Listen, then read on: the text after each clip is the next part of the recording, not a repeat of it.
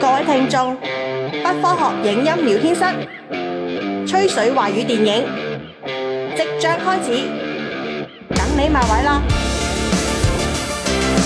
！Hello，大家好，欢迎收听本期的不科学影音聊天室，我是你们的好朋友亮爸。哎，大家好，本期呢，我们请来了久违的原子贺老师。哎，Hello，大家好，好久不见，我是原子贺，我又出现了。哎，又出现了这回啊，原子贺老师，好久不见呢。最近忙什么呢？最近最近主要是忙两件事，一个是带学生啊，第二个就是带娃，双带政策。啊，依然从事着播撒这个教育的啊工作哈。原子贺老师，好久不见了，是不是？对，十年树木，百年树人。嗯，这是我们不科学影音的元老级人物了哈，熟悉我们之前听咱们早期的节目了哈，都知道原子贺老师。这期我们聊聊什么呢？就是《繁花》哈，最近大火是吧？呃，看了之后感觉怎么样？就王家卫这次拍的不是电视剧吗？是不是？看了之后大为震撼啊！这个很多的媒体在《繁花》完结之后都说《繁花》是二零二四年的一个电视剧的孤品，呃，应该是这样。目前看来讲，它是一个殿堂级的。就按电视剧领域来讲，我认为从制作、剧情，包括技术手段、改编，呃等等，还是在近几年我觉得是比较在高位上的这么一个电视剧。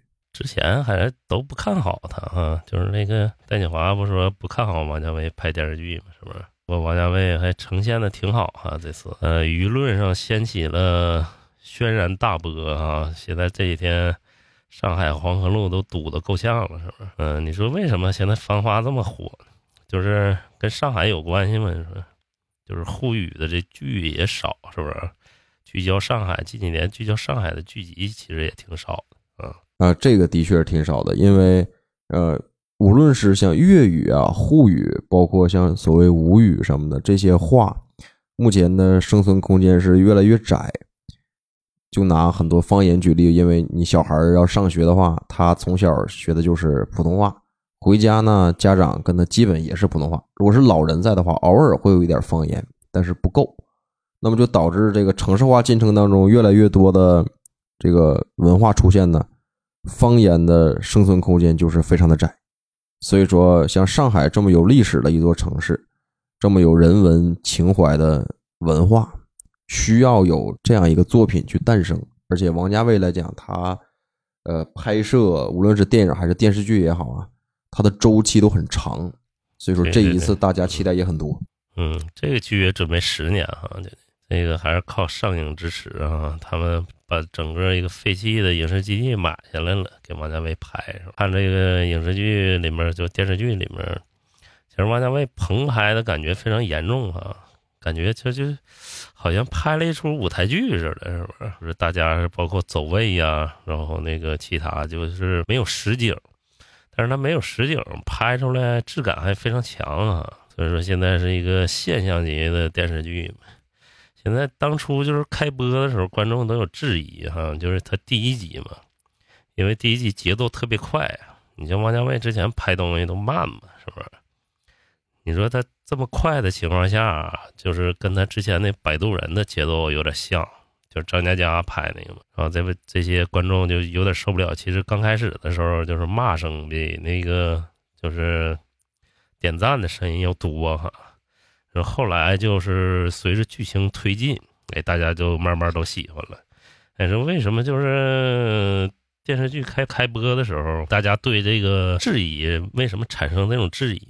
你第一集就是感觉你看下去了，我看下去了，我第一集进去以后，我就把这王家卫这事儿给忘掉了，啊，我就直接关注的一个是技术，还有一个是他的剪辑，这两个是非常非常出彩的。因为呃，我们很多的观众去看，可能并不太了解王家卫，因为距离上一次出一代宗师已经十年过去了。嗯嗯，可能有一些新的观众、年轻的观众去看，他不会把王家卫做一个代入，但是他会把质感代入，因为他平时可能像我们今年 Z 世代哈、就是新生代的这个用户，他经常会去看一些网剧嗯啊、嗯像嗯 B 站的一些番剧，他去追一些这个东西的时候，发现啊，繁花的质感和原来是不一样的。比如说，我们一会儿会讲到繁花的灯光、嗯，它的摄影嗯啊，包括它的剪辑节奏、它的置景，这些是非常考究的。好是很好，但是具体好在哪儿，在第一集就打了个问号，直接就引导着这个观众往下继续去看。就是剧情发展也比较离奇，上来就胡歌，哎，直接就是被车给撞，马上就是一个一场医院的戏，然后把整个群像都给拖出来了。这这个设置非常高级啊，然后他这个依然用了独白这个技巧啊，然后把他呃为什么成为保总，然后他手底下人就是一一就全全出来了，做了一个非常悬念的形式啊，这个是平时少见王家卫，因为。王家卫平时没有这么快节奏的动，就是他最初在香港拍的时候，就是这么快节奏的，可能《旺角卡门》就是稍微节奏快一点。然后他到之后《东邪西毒》啊，包括其他的故事，《阿飞正传》呢，是不是节奏都很慢？然后这《繁花》上来就是这么快节奏，你说他为什么就是有这种改观呢？应该是和导演风格转变有关。你看他在《一代宗师》里上来，我们有一个国际版，就一百四十三分钟的《一代宗师》，他这里边就讲了，呃，一上来就说语戏，然后是一场打戏，然后也是和叶问本人相关。那场戏是很快的，呃，武打戏要抓住这一点，那可能是要需要做到是展现迎合市场，再有一个要体现叶问的功力，因为你毕竟涉及到院线。嗯，像王家卫以前为什么拍慢节奏呢？因为以前我拍快拍慢，我商业性是放第二位的，艺术性是放第一位的。现在来讲，你像这个很多人在讲说王家卫还在剪二刷、三刷的版本，那也就是说明这里边包括上影的一个投资啊，包括这里边腾讯视频的一个介入啊，包括这我们里边看到很多化妆品的一些植入，有一些元素在。那么香港导演很多在这方面他是不排斥商业的。我们现在很多这个作品就是既要商业又要艺术，所以说快的节奏是好的。然后第二个里边有一个细节，就第一集里边讲做西装，我后来还真的研究了一下，就什么是好的西装呢？你说好的西装其实就其中就有一个点，呃，阿宝的那个领子啊，外边有一个叫马甲，这个马甲的上面一定要压着衬衫的两边儿。这是老上海或者到今天来讲，很多人做高定西服的一个讲究，对对对对，所以说这块儿就大下篇幅。大家最深刻的印象就是说我那一集里边一开始啊，保总，然后有人给他去量身，然后爷叔不满意很多的面料、很多的尺寸，最终敲定了一套。所有的快节奏上来，最后落在哪儿呢？就是落在我们说爷叔这个演员，他有一个推镜头。这个推镜头是分了两次，第一次推是宝总坐在椅子上欣赏已经打扮后的自己，摸着自己的这个下巴。第二个呢，就是在推镜头的时候，爷叔这个眼睛啊，已经流露出很复杂的一个情感。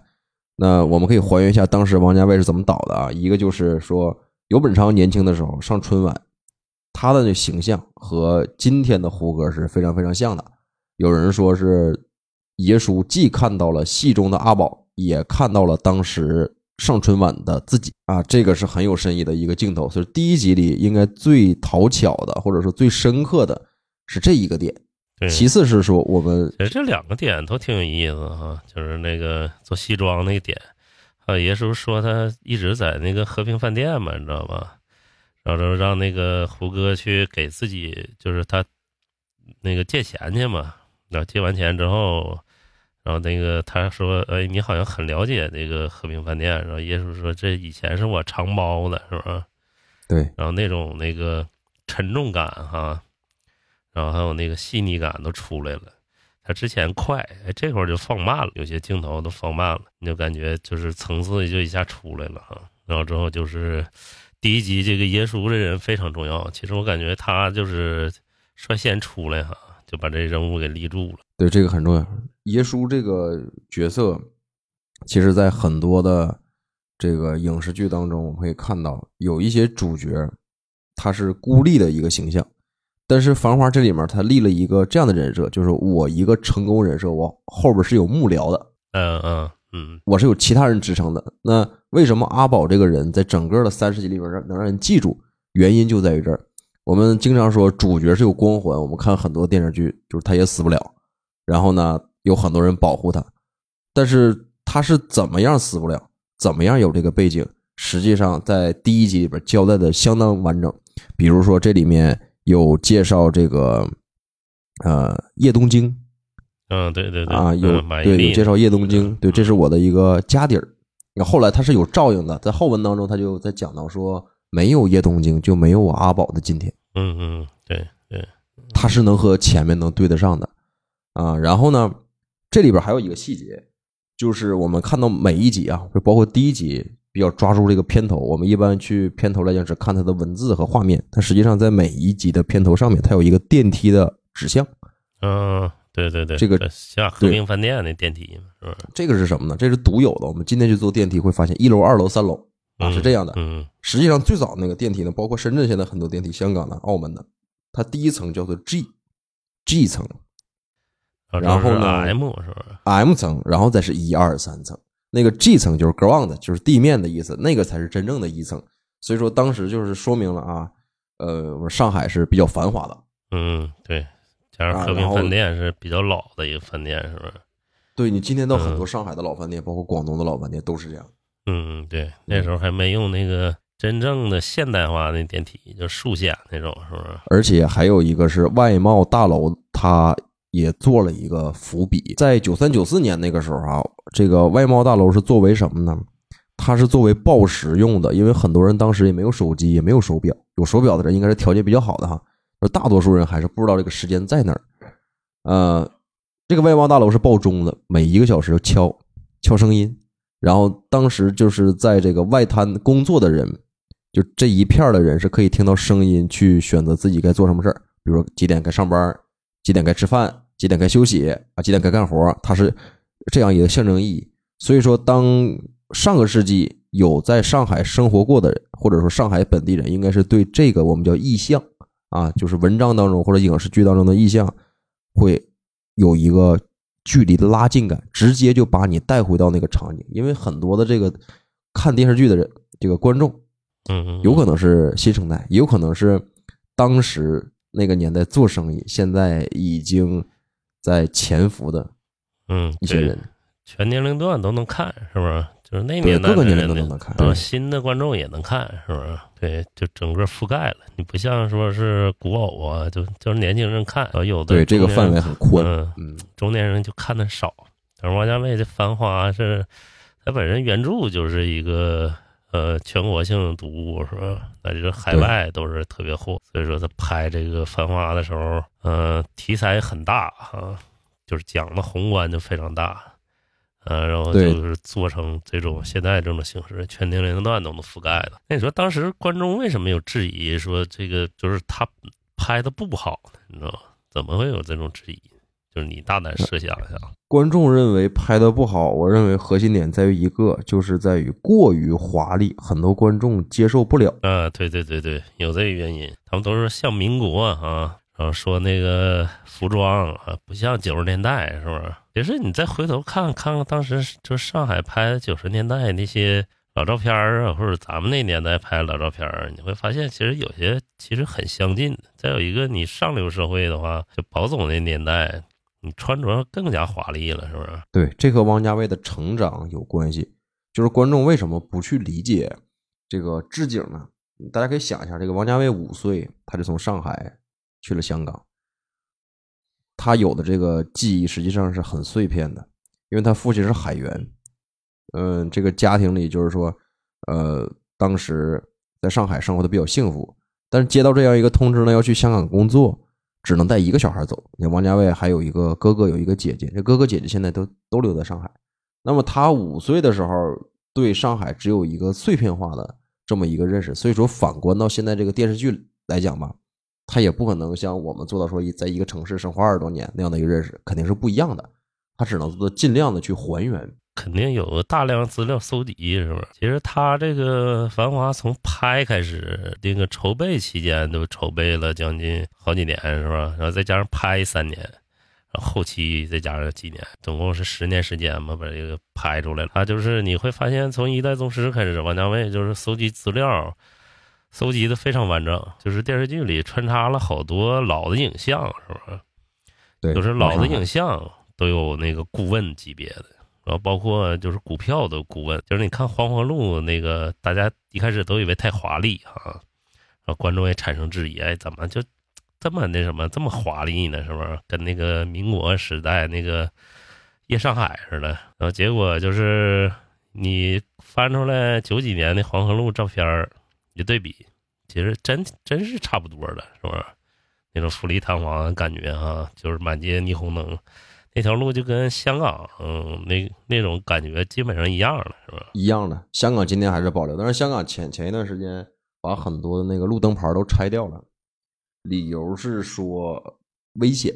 嗯嗯，容易砸人，是吧？对，因为太长时间，有的都是百年老店，然后那个灯牌就是不断的翻修唐楼。嗯嗯嗯，说有危险就拆掉，拆掉安什么？现在还没说，现在还在商榷。对。咱们那时候就从两千年左右就把灯牌全拆了。其实你要说东北霓虹灯也挺多，后来就是一有城管那个哈部门之后，就开始规整了，是不是？他要求一致，对对对，要求一致。你就看没有那种感觉，所有的牌都是一样，一条街哪怕都给你整齐划一的，是吧？那种感觉失去当年的味道。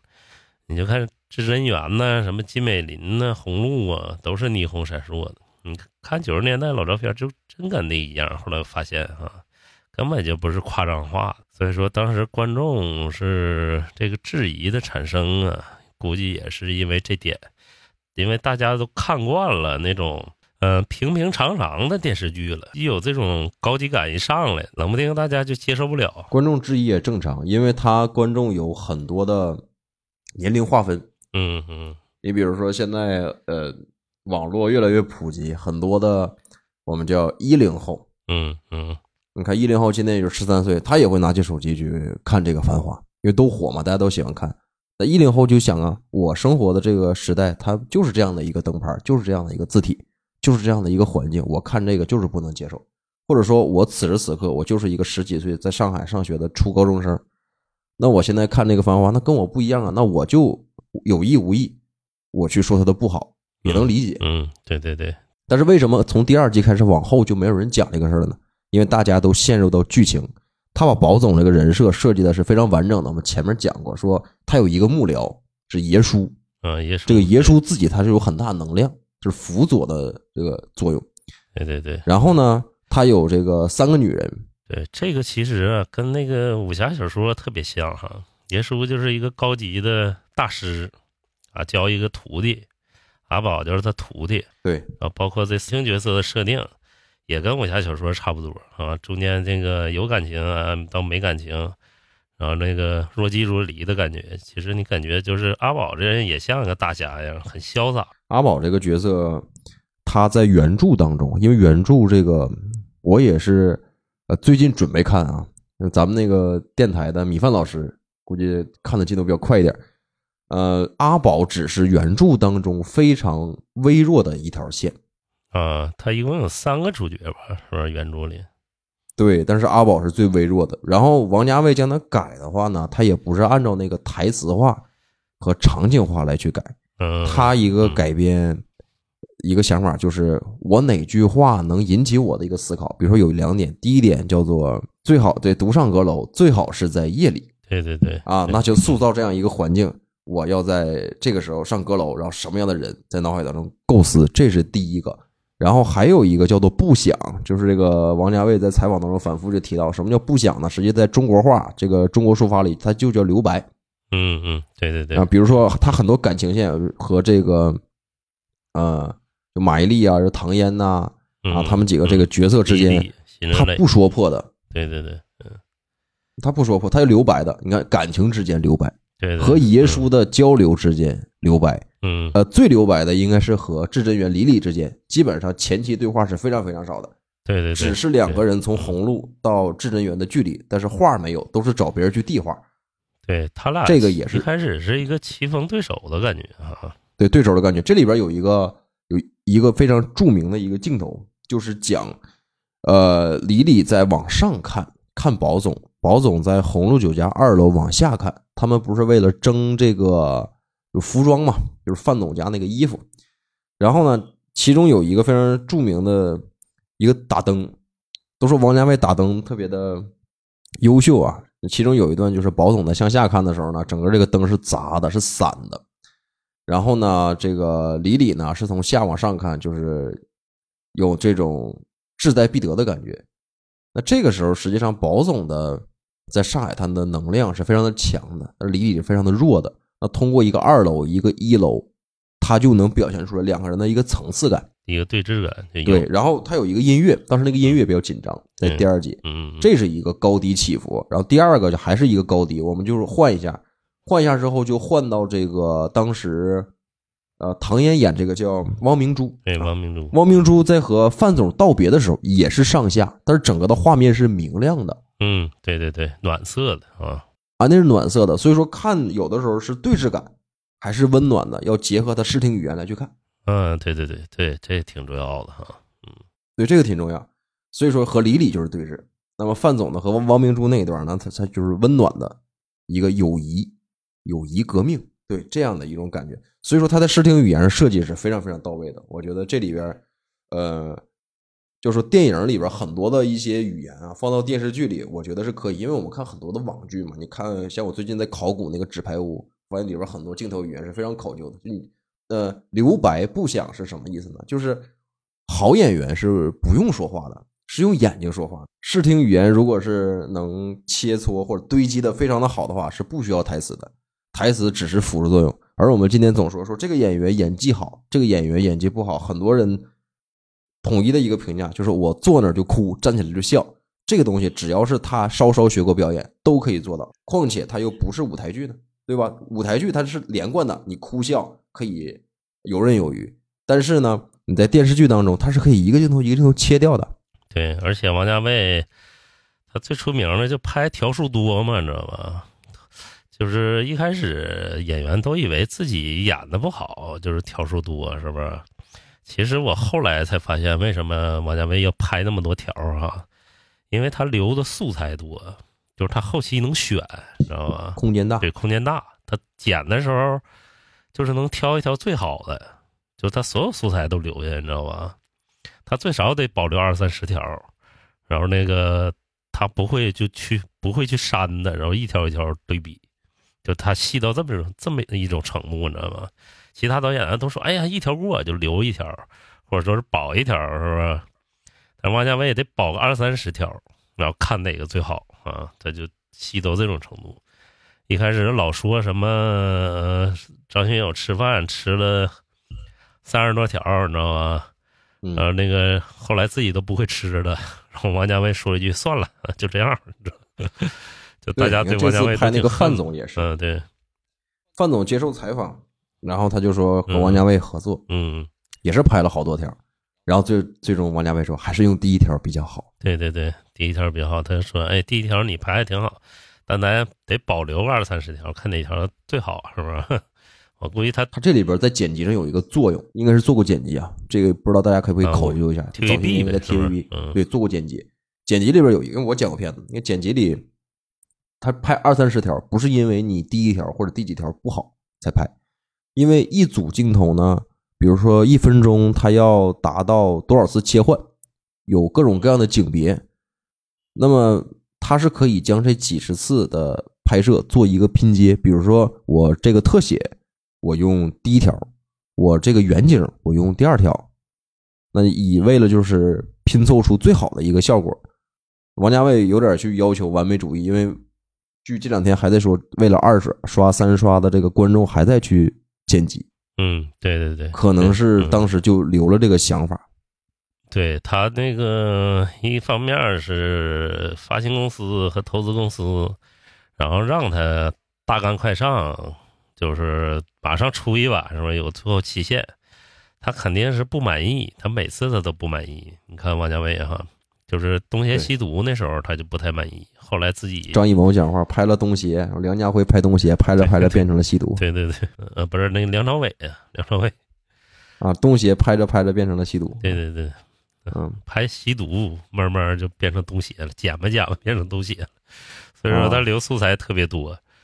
然后后来他自己在那个东邪西毒他就不满意，后来出了个导演剪辑版嘛，是不是？他一代宗师那时候也不满意，后来出了个三 D 版嘛，你记不记得？三 D 版就是三个版本。你你是不是听过两个版本？一个版本就是内地展映版，就是我们买票看的那个，这是这是最早的一个版本。第二个版本是北美版，北美版是多了，好像是三分钟不十三分钟啊，因为这个片子我还看过挺多遍的，一百四十三分钟，就是北美版。嗯，北美版多了什么呢？啊，多的就是介绍叶问的一个背景，还有就是在讲北派拳的那个背景是什么。这个还挺重要的，那对当时，因为王家卫认为内地展映的那一个版本让观众无法理解，就理解不了南北为什么打。据说还有一个版本啊，这个只有在当年法国戛纳展映的时候有四个小时，这个在网上好像只有人有文字的记录，但是具体是什么样，网上没有啊。戛纳在法国的戛纳当时做了一个四个小时的一代宗师的展映，所以应该也是王家卫自己剪的。对对对，繁花这个呢，据说考究，我们看一下豆瓣词条啊，应该是在二零二五年吧，是要做一个电影。对对对，他可能是重剪，但现在有放出消息说。他拍电影可能是重新拍，就是把《繁花》另一条线拍出来。嗯，现在说那编剧改了二十多版，说马上就要定一版让王家卫。但后来就是我听那个董勇说，他拍电视剧的时候，王家卫也没剧本，知道吗？啊，这里边我看到了什么呢？我昨天刷到了成龙，就是里边演那个叫，就是宝总那个兄弟那个淘淘，对，淘淘。淘淘昨天他就是跟《繁花》做一个道别，他的道别方式呢，不是像别的演员站那一回头，他的道别是在坐车里，坐车里，然后拿了一摞一摞那个剧本，有肯定还是有，要不这个剧这么复杂，我觉得完全没有剧本或者很少很少的剧本应该达不到。淘淘拿那个剧本，我至少看到哈，就嗯上百页肯定是有了，嗯，那估计也是边拍边写，你知道吗？就是飞飞纸，你知道吗？天天就飞纸，就是上来有一场就边拍边写，最后他的编剧团队我估计也得挺强大，知道吧？肯定不能是几个人，知道吗？因为它故事非常复杂嘛，是不是？行，那咱就先聊回来哈，一个话题一个话题说。这回再说说高级感的事儿哈，就是前两天我看完《繁华》，整个看完之后，然后再看那个《大江大河》呀。也不是拉一踩一啊，然后后来再看《大江大河》，还有那个 X 剧场新播那个陈建斌演的《黑土无言》呢，我就感觉看不下去了，因为你感觉摄影一下从那个呃高配转到低配了，你知道吧？你就感觉没个看，你知道那种感觉。摄影很关键。对对对，就是王家卫给的这么高级，我的妈！平常你就看别的电视剧。你就感觉是小学生拍出来那种感觉似的，你知道？对，这个反正我就大放厥词了，就是对这看完高级的东西，你再看那个普通的东西，你真看不下去。正午阳光我现在都不行了，就给的镜头非常差，你知道吧？其他电视剧想就也想拍出王家卫这样的风格，甚至有一些导演和摄影师也完全可以。但是这里边最关键的一个区别就是，网上也很多人在讲说，《繁花》用的是单机位摄影，而其他电视剧用的是多机位。那这个就我给大家讲一下是为啥哈？因为电视剧呢，它要的是效率，啊，对对对，啊，集数特别多，而且还涉及到一个资方的干预。我们可以看到，《繁花》在拍到一半的时候，很多新的广告商就在陆陆续续在片头和片中的进入。那么对于其他电视剧来讲更是这样，尤其在资金不足、场景，呃，这个租期有限的情况下，呃，多机越多机位的拍摄，那么它的进度就会越快。嗯，对对。但是王家卫这个呢，因为资方应该看来看来应该是上影啊，或者其他的一些资方，腾讯他们给出了非常充足的一个时间，所以说每一个镜头都是用单机位拍摄。那么单机位和多多机位到底差在哪儿呢？就是单机位和多机位最根本的就是在于灯光。多机位只能就是一种灯光不能动，对我多机位就是一种灯光我不动，然后拍来拍去这一场景就完了。但是单机位就是每一个机位我都重新摆一次灯光。拿一个最经典的例子举吧，就是我一个女主，我笑了，就是汪明珠，然后侧头，然后有一个头发甩下来那场特别漂亮那场戏，嗯，对，说头发都在发光。这是为什么呢？首先，你看那个镜头，那它景深，他用的那个镜头呢，必须要在光圈开的特别大的情况下，那么光圈开的特别大，他想形成那个人和景完全分离，那首先灯要打得非常足。但是对于一个夕阳西下的一个灯来讲呢，就是我灯打得非常足，会把人脸打得非常白。那有的人说打灯光是什么呢？就是你看正常的那个片场，它叫三分打七分遮。遮是什么意思呢？就是我拿一些柔光板、柔光纸，我把那个灯给遮上，只留微弱的一点点灯。当这些数量一堆起来以后，就显得这个人没有那么生，对，没有那么白，没有那么平。对，不能直。所以说每一场灯都有布置。嗯，对，咱们专业化就不能直打嘛，因为直打出来你的灯就是照感太强了嘛，是不是？对，而且董永也曾经讲了，讲了他们有一场戏是就讲。为什么要赶戏？说有一个戏是就只能在啊，我想起来了，这场戏就是他们分别的时候，和王明珠一起分别的时候。嗯，为什么拍的那么急？为什么不能让车那个撞死？就是因为导演说了，就只能是那一个时间拍十几分钟，才能达到那个夕阳西下的那个美景。我上学的时候，我老师就讲，因为有一场戏在河边拍，这个河边拍呢，就说必须就是这个时间。就是必须是太阳要落没落的时候，这个人的剪影才和背影完全分离。王明珠那场戏应该也是这样。嗯嗯嗯，啊，所以说摄影上来讲是非常考究的。他用的是单机位拍摄，每一个场景都是用专有的这个灯光和数量去做一个科学的考究。对对对，你看他其实这摄影里面最神的哈，为啥说《繁花》的摄影神？就是比一般的都走位什么的要厉害。你看他每说完一句台词，摄影机就换个位置，你知道吗？你会发现，就是胡歌说一说完一句台词，一般就是，呃，一般电视剧都是他机位对着他，他就把这整段大段台词说完了，或者说另一个机位拍的是吧？他就剪一下是吧？剪个角度，然后让他显得不单调。但是王家卫这个，就是他马上换了个视角，你知道吧？然后又换了一种拍法，比如说对着镜子，是不是？然后又忽然之间隔个玻璃，然后他又把那摄影机，哎，就是来一个走位，其实他非常厉害。他真是单机位拍，就是他得不断的变换，就是台词他得拍个四五遍、五六遍，他才能接上，是吧？他和其他的剧最根本的原因就在于是他有前景。嗯嗯，对。基本上每一集里前景各个镜头都有前景。我们讲给给这个咱们听众讲一下什么叫前景呢？就是讲我想拍一个人，但我不直接把这个镜头对向人，而是我在这个镜头之前，我放一个东西，把这个虚化，比如说一个花、一个花瓶、一个镜子，对我当它的前景，这样来讲就能把主次关系拉得非常开，它的画面是有纵深感的，就不会给你感觉是一个一张纸是平的。如果是这张纸看平的话，人就有审美疲劳。所以说，我们去看一个剧的时候，你就看他摄影好不好呢？首先判断他的前景好不好。然后王家卫这个前景又好在哪儿呢？他说：“呃，我不能只有前景，我前景里边的一个东西也要和我这个场景能够用得上。”这里边，嗯，就可以讲到我们看《叶东京》里很多的呃，比如说这个呃装饰画啊，嗯，啊，包括他人物的一些手势啊。啊，服装啊，包括人与人之间过肩的镜头呀，都可以作为前景。前景一般都是虚化的啊。还有一个镜子，镜子这是一个固定的一个意象啊。在王家卫电影当中，为什么很多人用后景或者前景当这个镜子去，呃，来回用呢？我们看《阿飞正传》里，呃，就是张国荣就是跳舞那段戏运用了镜子，包括这个《一代宗师》里啊，这宫二照镜子是吧？很多的场景都是运用了镜子。我们一开始看一个镜头，以为是。正常的一个镜头，实际上镜头一拉开，你就会发现啊，原来是镜子当中的人。对对对，他还隔着玻璃，是不是？就对，隔着玻璃，而且玻璃还不是干净的玻璃。对对对。然后他还另外就是在《繁花》里用的另一种方式哈，他老爱用那种丁达尔效应，你知道吧？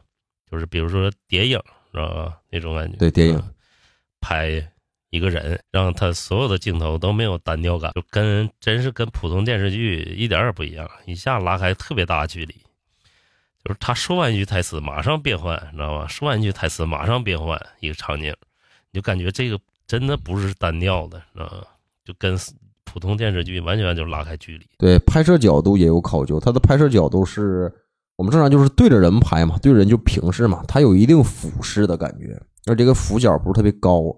你比如说有有几场戏呢，就是李李算一场，他经常出现俯角拍摄。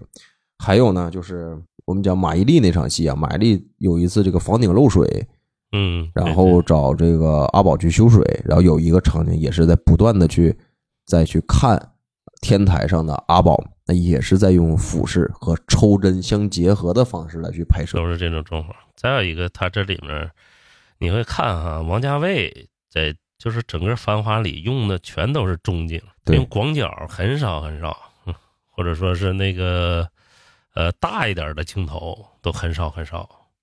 啊航拍就是基本上航拍的镜头啊，就都是胶带出场那种，也是呃多也不多，但他就是拍人的时候基本都是中景啊。就是这种方式，你说他为什么老用这中景？呃，广角和特写都有弊端。广角最大的一个问题是容易出现畸变。我们拍一张照片，想把人都取全，但是呢，你两侧的人产生畸变。但是今天的这个技术可以去克服它，但是会看起来不太真实，尤其是在视频当中，这个技术还没有达到完整的一个改良。广角是畸变。然后呢，我们还看到为什么很少去用这种特写、极特写啊？这种。特写极特写最早是给谁设计的呢？就是给那种恐怖片儿阴森森的这种东西来去设计。但是《繁花》里没有这个元素，《繁花》的元素整体就是我尽量的能去还原当时的这个场景，那我就用人眼的一个视角，人眼视角最佳的镜头是五十 mm，就是五十毫米。啊，对对对对对对，这就是我们人眼看的东西呢，和相机里五十毫米呢，它是一致的。对对对对所以说我就用呃这五十毫米来去拍，对，所以说不不。想给人造成就啊特别特别震撼。有的拍摄我为了炫技，就是我拍一些特写、极特写，但是你和你的呃镜头语言，包括你的文学风格是对不上的，那你就会让人感到非常的出戏。然后再有一个就是他为什么用中景啊？其实我感觉他可能是棚拍的时候，由于都是搭景，你知道吧？他很怕出弊端，你知道吗？所以说他有时候会选中景，但是他拍中景呢，拍的特别有格调。你看《封神》里面啊，也都全是中景，嗯，他拍中景就显得就格局就小，但是《繁花》拍中景就是显得那个人还好看，然后那个格调还足，这就是呃鲍德喜啊和王家卫就是挺神的一个点，是吧？因为鲍德喜呃和王家卫合作，和杜可风和王家卫合作完全是不同的两种风格，很不一样。那个很多人也讲到说这个杜可风，杜可风拍摄风格是什么呢？倾斜。鲍德喜呢，他就是没有，就都是中正。杜可风是偏实验化哈，他的人，你知道吧？是不是？对，嗯天马行空的那种对，我们看重庆森林什么的这种感觉。对，他说一开始他都不会摄影，然后之后就是就是王家卫找他，然后他去，说那个现学，你知道吗？现学完之后他就敢开拍了，因为之前估计王家卫用那些大摄影师用不动了，你知道吗？那时候 就刘伟强什么的，跟他合作一回也挺烦他的，你知道吗？就后来就用不动，呃，因为他跟刘伟强合合作过三部片吧，还是两部片儿的。然后刘伟强这人也是比较横的一个人哈，然后这可能是两者之间有点误会啊，或者说什么，他就用不动刘伟强，后来就找杜可风，他一直用杜可风用到现现在嘛，然后现在杜可风不出来，他就鲍德喜是吧？很多都是大摄影师哈，我看了一场鲍德喜在拍这个呃阿宝的一场戏，也是网上看的，就是在讲说阿宝如何去摸家具，摸出感觉。这个鲍德喜摄影呢，他不是说导演我让你拍我就拍，他不是，他在指导，他走哪儿了，鲍德喜告诉你走哪儿，你怎么摸，他是有导演思维在里边的。对对对，一个好的摄影师相当于半个导演，嗯。对，这是一定的，而且他还要为了剪辑去考虑。整个我看了那一个片段，大概一分来钟，就是讲说阿宝去摸那个老上海的家具，从一个近处摸到一个远处。那按照一个弧线的一个走位的话，实际上就而且是单机位，他就能剪出四五个景别啊啊啊。但是他用不用是两说，但这一个走位来讲，他他也是不出戏。而且鲍德喜在就是场面调度上，他是有思考的，这个就挺难得的。对对对对对对，这也是他鲍德喜特别强的地方啊。对对，他可以非常成熟，就是鲍德喜就是成熟的不行，你知道吗？而且鲍德喜我记得拍过广告，嗯，对对，好像拍了很长时间的广告。成熟的不行，你知道吗？他拍《卧虎藏龙》的时候，你也会发现，就这人，呃，呃，就是百科全书级别的，各种场景都能应对啊，拍的还漂亮，是不是？对，这种人就挺难得的。对对对，他还不像刘伟强、杜可风那种实验派，刘伟强一直是手持嘛，是不是？啊，拿拿机器就上，手持机器就上，跟那娄烨那种风格似的，抖来抖去，是吧？嗯，春风沉醉的夜晚对对全是手持。对，全是一全是手持。啊，杜可风也爱用手持，其实，啊，但是鲍德喜就不一样，鲍德喜就是一直是，呃，很成熟的、很商业的那种摄影啊，就展现的特别这个很关键的，嗯这个很考察人的一个技术。呃，我们说实验派是实验派，今天来讲就很难去判断到底什么实验派。我手持算实验派，还是说我晃动、我脱焦、我高噪点属于实验派？嗯，这个都是属于技术先有的鲍德喜这样的一个技术，传统式的技术衍生出来的东西。但是你要做实验派，一定是就今天很多的这个年轻的摄影师想去做实验派，但是我归根结底我的基础知识牢不牢，这个是很关键。实验派我可以做，我现在大家流媒体时代，我都有手机，有都有什么那个呃大疆的很多什么什么设备，我可以去拍。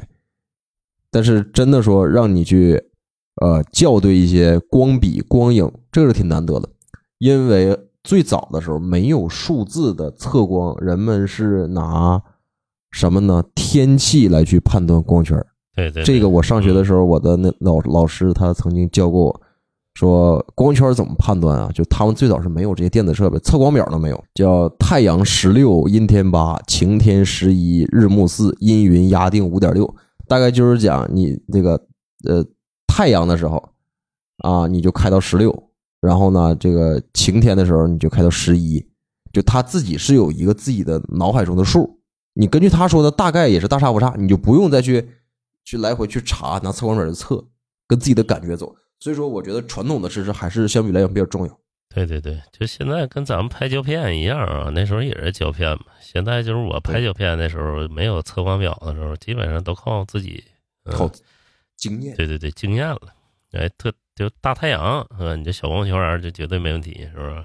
嗯啊，稍微暗一点儿，你就那什么，你就是个一个八，你知道吗？觉得也是没啥问题。特别阴的情况下，你就大光圈了哈。那晚上你就不用想了，就是你必须得对着灯了，是不是？没灯就跟拍不出来像了，是不是？这就是一个呃摄影的一个东西吧，是不是？咱们这个讲的有点复杂哈，就 不知道大伙能不能听进去。反正这也是技术上的一个背后的一个问题哈，是不是？这个应该在别的节目听不着，对对对。只有咱们能去解这个。对对对对，咱们也说是皮毛哈，就真正好摄影师，其实他们讲的会更更牛逼一点，是不是？嗯，包括就是怎么用机器呀、呃，据说繁华用的是国产的啊，国产国产嗯嗯 Zcam 嘛，是不是？呃，六 K 是不是那个机器？现在国产机器也挺牛逼，就是扫毒二啊什么的都是这个机器拍的。我们今天说六 K 啊，它只是说在录制的时候它能达到六 K，对对对，但是真的放映，我们现在的媒介最多也就是四 K 到顶了。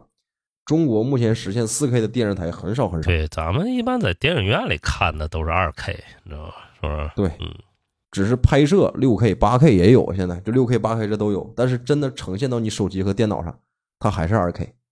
四 K 的话少不多，嗯，繁花是可以选四 K 的，嗯，反正他那个四 K 我有点存疑，你知道吗？但是我这电视也不一定能放，因为我电视也不是四 K 是指设备，啊，就是四 K 是呃，现在拍摄的人他拿摄影机拍六 K、八 K 可以，但是你真的呈现到你的这个电脑上，那你电脑或者你的电视要是真的是四 K 或者八 K 才行，但是四 K、八 K 的电视现在又不多，对对对，真正的嗯四 K 其实还是很少的。对八 K 的也有，但是你片源你找不着，你知道吧？找片源都很难对，现在。就是还是电影院看，电影院看还还是比较靠谱的。我觉得对对对，现在你就是四 K 修复，呃，电影院的四 K 修复那都好大一卖，是不是？就是哎，我这啥片四 K 修复了，大家就冲映一把啊。接着咱就说说演员嘛哈，就是《繁花》这次群戏演的都挺好的哈，就包括不会演戏的郑恺呀，是不是？郑恺，我郑恺我一直认为 就基本上不会演戏。结果现在 就是在王家卫这里呈现这么好。就这里，袁小河老师，你记住的哪个角色就是比较成功？你感觉哪个演的比较好？我对董永的印象是大有改观哈，现在对对对对，大有改观，太厉害了，大有改观。网上也是很多我们的粉丝啊，我们的观众也是这么说。因为董永最早的给九零后的这个八零后的印象是什么呢？重案六组，对对对，嗯，不是这个是最经典的。然后后来他做那个军人一些形象，对对对，不是警察就对军旅形象嗯。我就非常好奇一点，就是王家卫为什么他他觉得董永可以演这个范总？对对对，我也没想到，我以为他演的这个就是，呃，还是那种表面化的，是不是一个商人，比较深沉的、正派的啊那种。结果上来就非常搞笑哈、你就感觉这人有笑点，哎，这这个角色特别出彩，是吧？甚至有一度抢了胡歌的风头了，我感觉。嗯，这个董永，我觉得有好的演员哈，戏路一定是宽的，就像张译一样，我演那个温州老板我也能演，我演东北大哥我也可以演，演黑帮我也能演，正派我也能演。董永应该也是属于这种宝藏式的人物，中国有好多这样的演员，值得被挖掘，很多。对对对，老牌演员哈、其实他们各种角色都能演，是不是？比如咱们东北那吴若甫啊，好久没出来，其实也很好，我觉得。嗯，齐哈尔是吧？董永这个角色，我我分析一下，嗯，为什么先选他？因为他是杭州人，啊，杭州人。他这个湖西针织厂，呃，就是传言是当年的恒源祥嘛，嗯，很三洋牌是吧？三洋牌恒源祥洋洋洋，当时新闻联播不也前后吧，有一个非常经典一个广告。然后董永这个角色，他又不能是纯商人，如果是纯商人那个感觉又不符合当时的朝呃时代。他要是符合当时的时代，一定是董永是国企的老板，他下边有很多的员工等着他拉业绩来吃饭。呃，对，就是乡镇国企的，还得是乡镇国企嗯既有正面的这种领导力量，还得有那些能低下头、能跟这个大上海的人啊觥筹交错。对对对对，所以说都是那种人。这个角色很关键，你找别人还真不一定能演得出来。就这个角色睡得非常好，而且还有一个安妮嘛，就很多网上就说安妮特别火，呃，唱的王杰的这首歌也是也是很在这个戏上的。他有一个反差嘛，这一个反差就是说我前面我要汪小姐马上就给我去处理那个明天就要上市的衣服，说你怎么还在跟这黄毛毛喝酒啊？嗯，对对对，啊，然后反反转就是一首安妮，这个挺好的。我觉得对于董永之后接戏也是有一个很好的对，汪小姐那段还说嘛，说你你也上去唱一会儿，知道吧然后结果董永上去一唱，知道吗？一下就形成一个反差。你本本来感觉他挺着急的，他还他挺爱玩的，你知道吗？对，一下打成一片了。就刚才说，为什么说董永这角色是一个有政府背景的哈？因为当年九十年代基本上都是公私合营的，是不是？就是这种企业，你包括健力宝，是不是？嗯，那时候都是有政府背景的企业才能有这么大权力，或者说有这么多钱的投入，所以说它是肯定是有政府背景。就包括三洋牌，那天我在小红书发现，哎，有个人真找着那三洋牌，那个就是也叫三洋，不知道是不是当年的三洋，或者根据他那来的标什么也都挺像。还有他说那个火烧丝光棉是吧？咱当年也知道那个火烧丝光棉，对蒙特娇蒙特娇。嗯那个还有一阵儿那时候火的叫的确良，是吧？对，的确的，嗯，袁和老师也知道。其实那时代你穿身上，哎，你就感觉就跟今天那个速干服似的。但是速干服要比这个高科技啊，就是更好点儿。那时候你就感觉穿身上凉，是吧？夏天就那种 T 恤。。对，但是它真要是热到一定程度，它都反倒不透气，是吧？那种材料。对你现在很多人去，像老一辈的人去东北的一些老商厦，他也会问的，说你是要纯棉的呀，还是要的确凉啊，还是要这个什么涤纶呢？对对，涤纶的。嗯啊，纯棉起球，涤纶不起球，很多这个老一辈的人现在在过年还是选择做衣服，他还会这么去问，说明当时就是我们说《繁花》里边呈现服装那个年代是很辉煌的，嗯，它是影响了普通老百姓的。是什么叫的确良？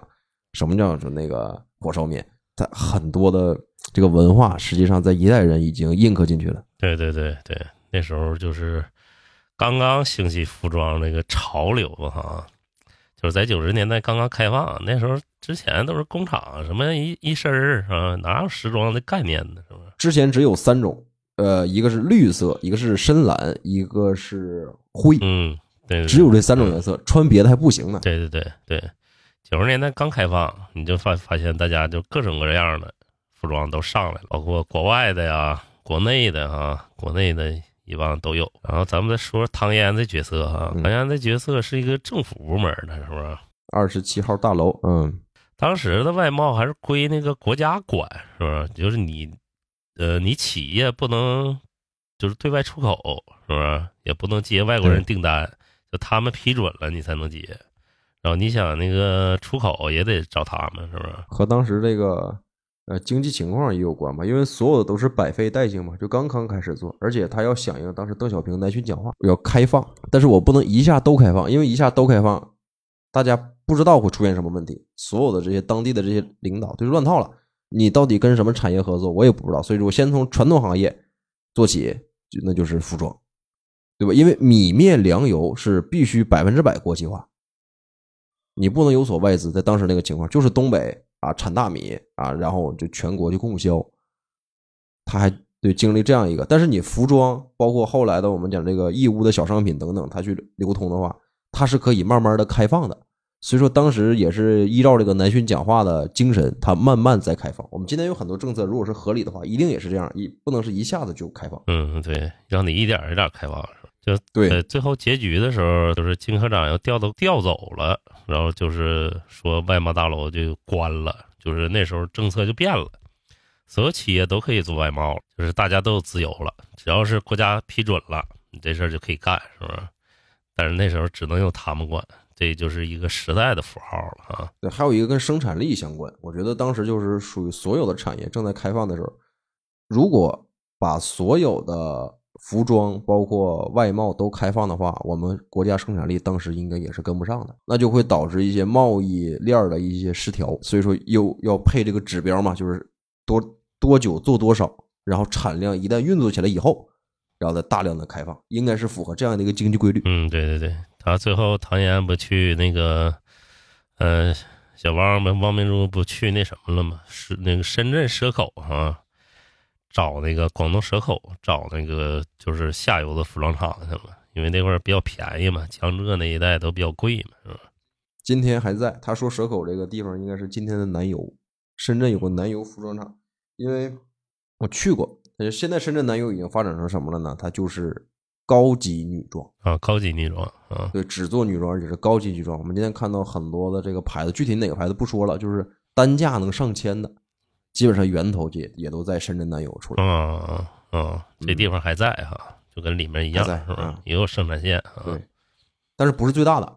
现在目前中国做的最大的应该是属于广州十三行。啊，广州十三行，嗯是亚洲最大的服装批发市场，精细到什么程度呢？就是精细到我这一个档口，我只做拉链儿上面那个金属，我另一家呢只做拉链儿那个链儿啊，它是非常精细的。所以说，呃，做服装，呃现在我也接触到一些朋友，他也在做服装，嗯，还是可以起来，可以起来，但是很苦，就像唐嫣他们那个和郑恺演这个角色，真的很苦。呃，你看咱们比如说有工作可以周六周日啊，过年放个假，他们是真没有假期，一年就指着工厂淡季那几天，他们能喘口气儿，但手机还没断过。我有一个朋友，他做服装，在广州做服装，他说有一天半夜两点，他自己开了一个服装公司嘛，半夜两点，他厂里边的工人给他打电话，就问他这个扣子到底是缝多少针，就这么一个事儿，给他整醒了，他那一宿就没睡着觉啊，那真挺辛苦啊，啊嗯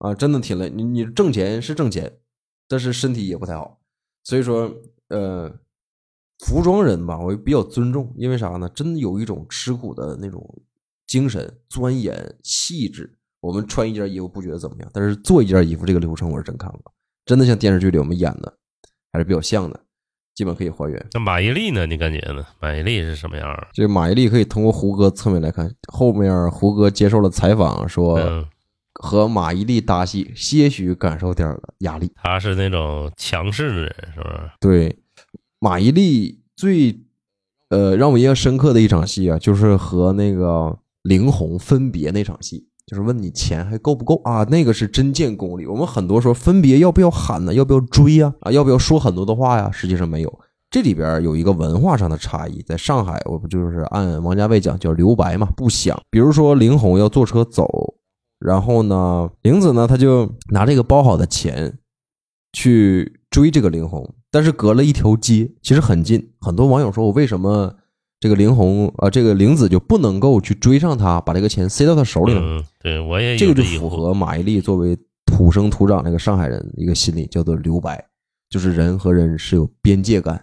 我你不需要，真的不需要，我也就不送。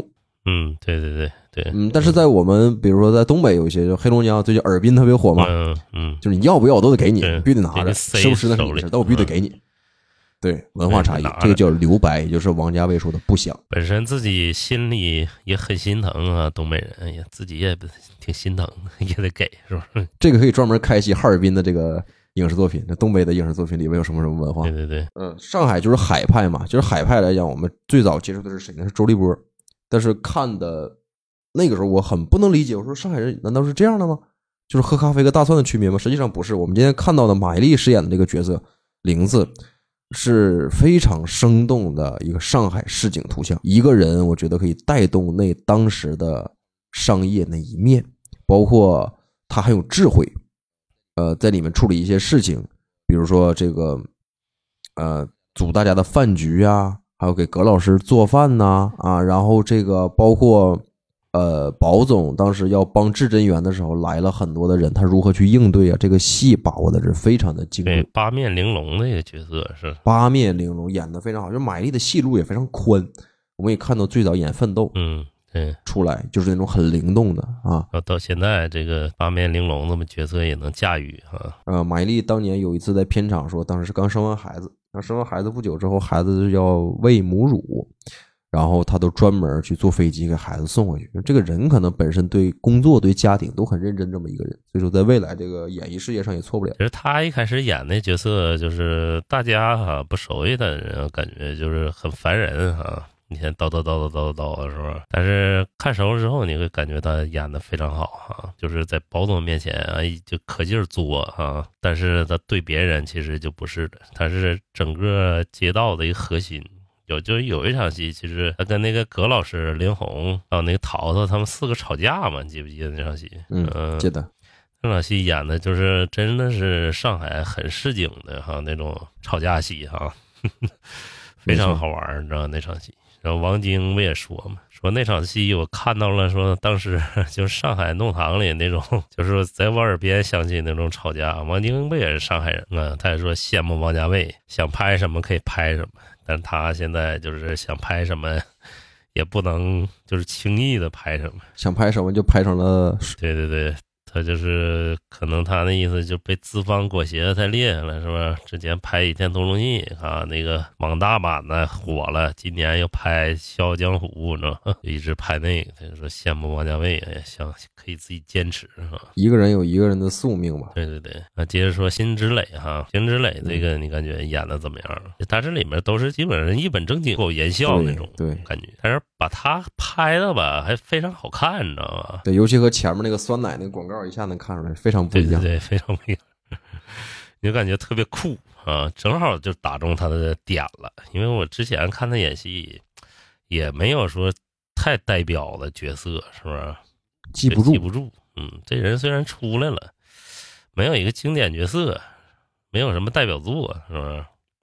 这次他真是有了，就正好打中他的点了，就是酷酷的，跟你有距离感啊，这种角色。就看他能不能接得住，就后期能不能接得住。这个角色在里边设计，我觉得他的灯光和服装是给他加持，但是本身演技来讲啊，目前网上给他评价是两面。嗯嗯，这个对，因为这个呃女老板呢，实际上她要行更多的管理职能，因为有很多人说 A 先生给他留了很多的一笔钱让他去经商，但是我们并没有看到他去呃如何协调这些钱和关系，没有在这里边有一个很完整的一个呈现啊。然后他演技来讲呢，实际上就是和宝总的一个对峙嘛，就吃火锅嘛，吃火锅。然后这这些戏当中，我们看吃火锅这场戏，明显就可以看出这个胡歌的确在演技上是游刃有余，而辛芷蕾还是欠一点火候。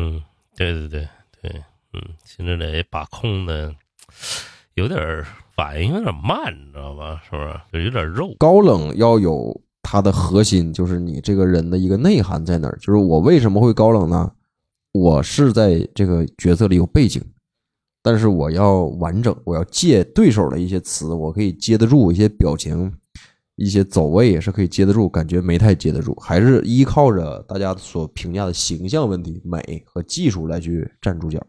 这个就看后期辛芷蕾能不能再接住别的角色，这个很关键，是一个转折点。嗯，对对对，是个转折点了，一下就出大名了哈。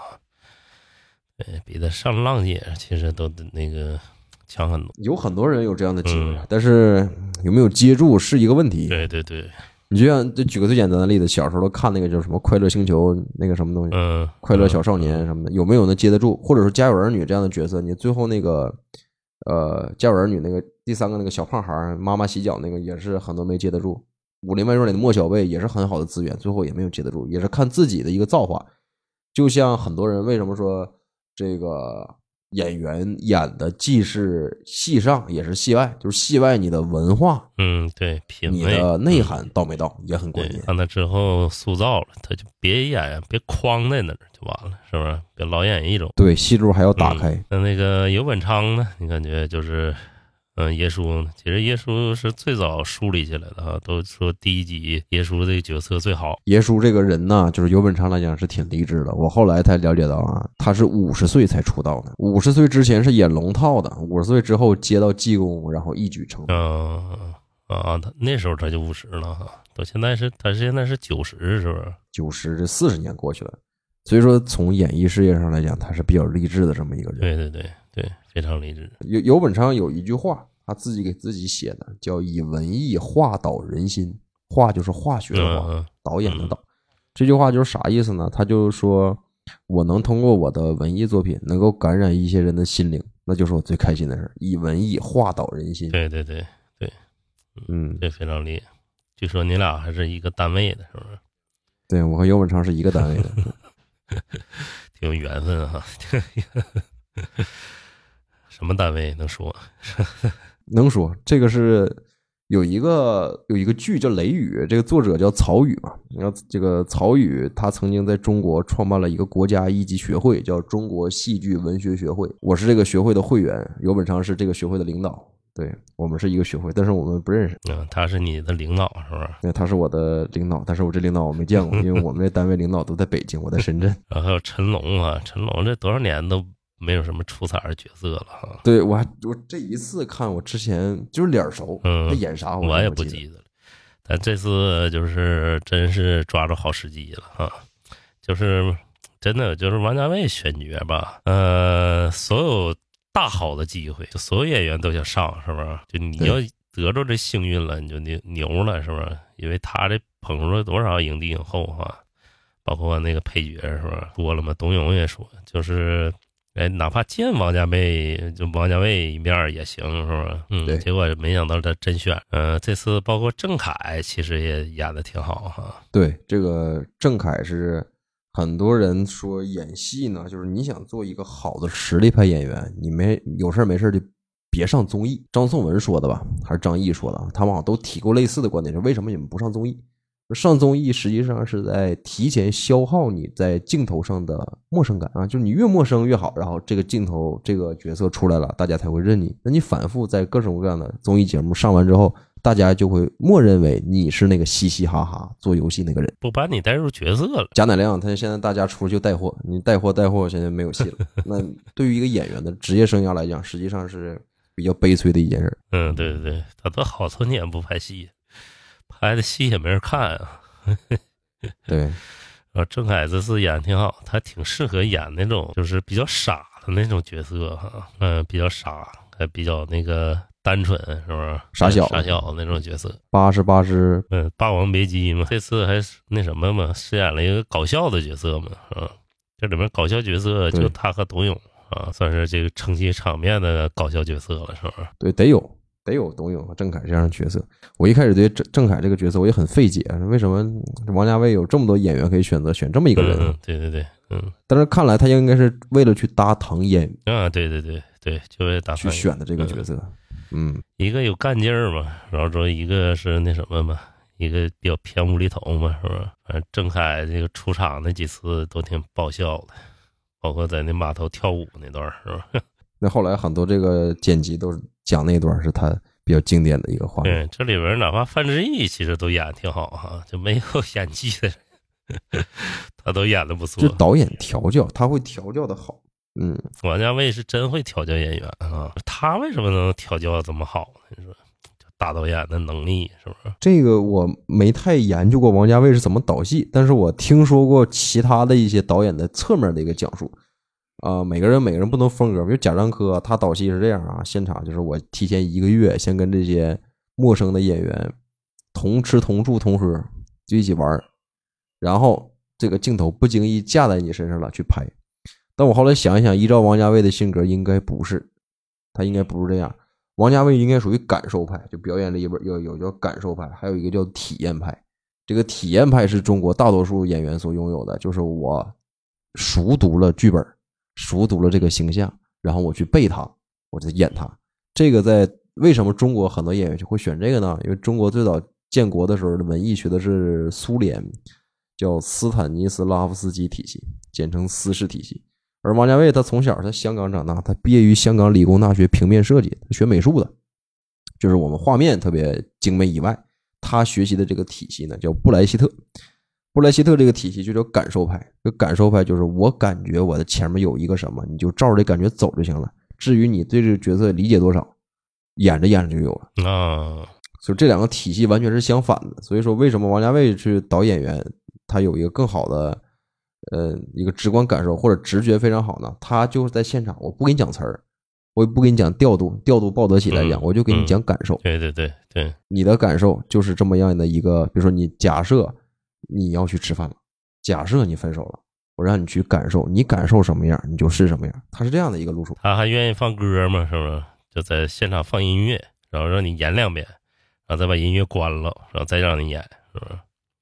再就是现场让你去，呃，跟随着音乐，知道自己的节奏，然后跟随音乐知知道自己情绪嘛。这件事儿当时就把木村拓哉给整懵了嘛，是吧？啊，当时就不知道怎么演了，然后之后那个他就问王家卫说：“我那个得怎么演？”然后王家卫说：“你在等人。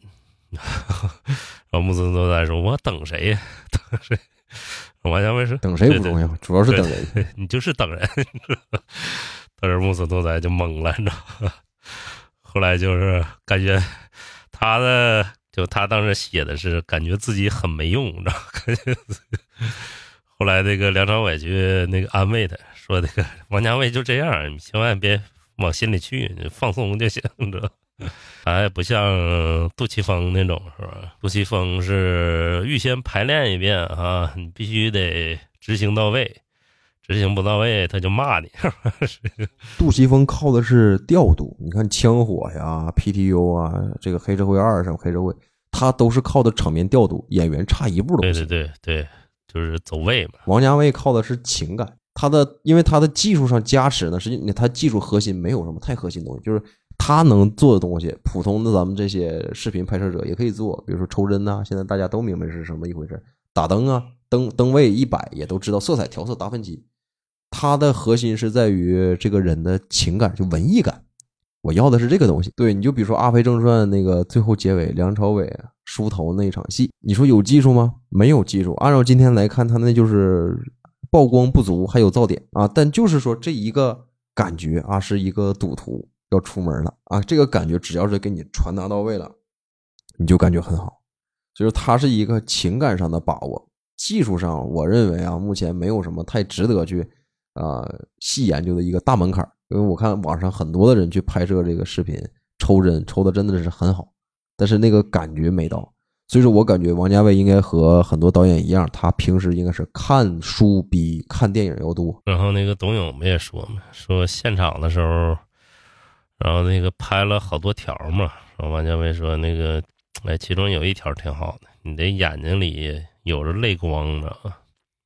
他就是抓小细节的点，他这人也特别细嘛，是吧？强迫症那种，是不是？所以说把现在的演员啊，整体阵容都挑的不错，就整体阵容好，你就整个群戏你就建立起来了。而且我是感觉哈，因为在安徽卫视的国剧大典上，曾经呃游本昌、胡歌、马伊琍同过台，应该是他们之前有过其他的合作。王家卫也会考虑这一点，就是你们演员之间有没有过合作也很关键。嗯嗯，对，嗯，合作过的有默契了，我找你们来，而说明唐嫣和胡歌他们之前都演演那个《仙剑》吧，当时他们有有过合作，应该是啊，非常的熟悉，我才会把你们搭班。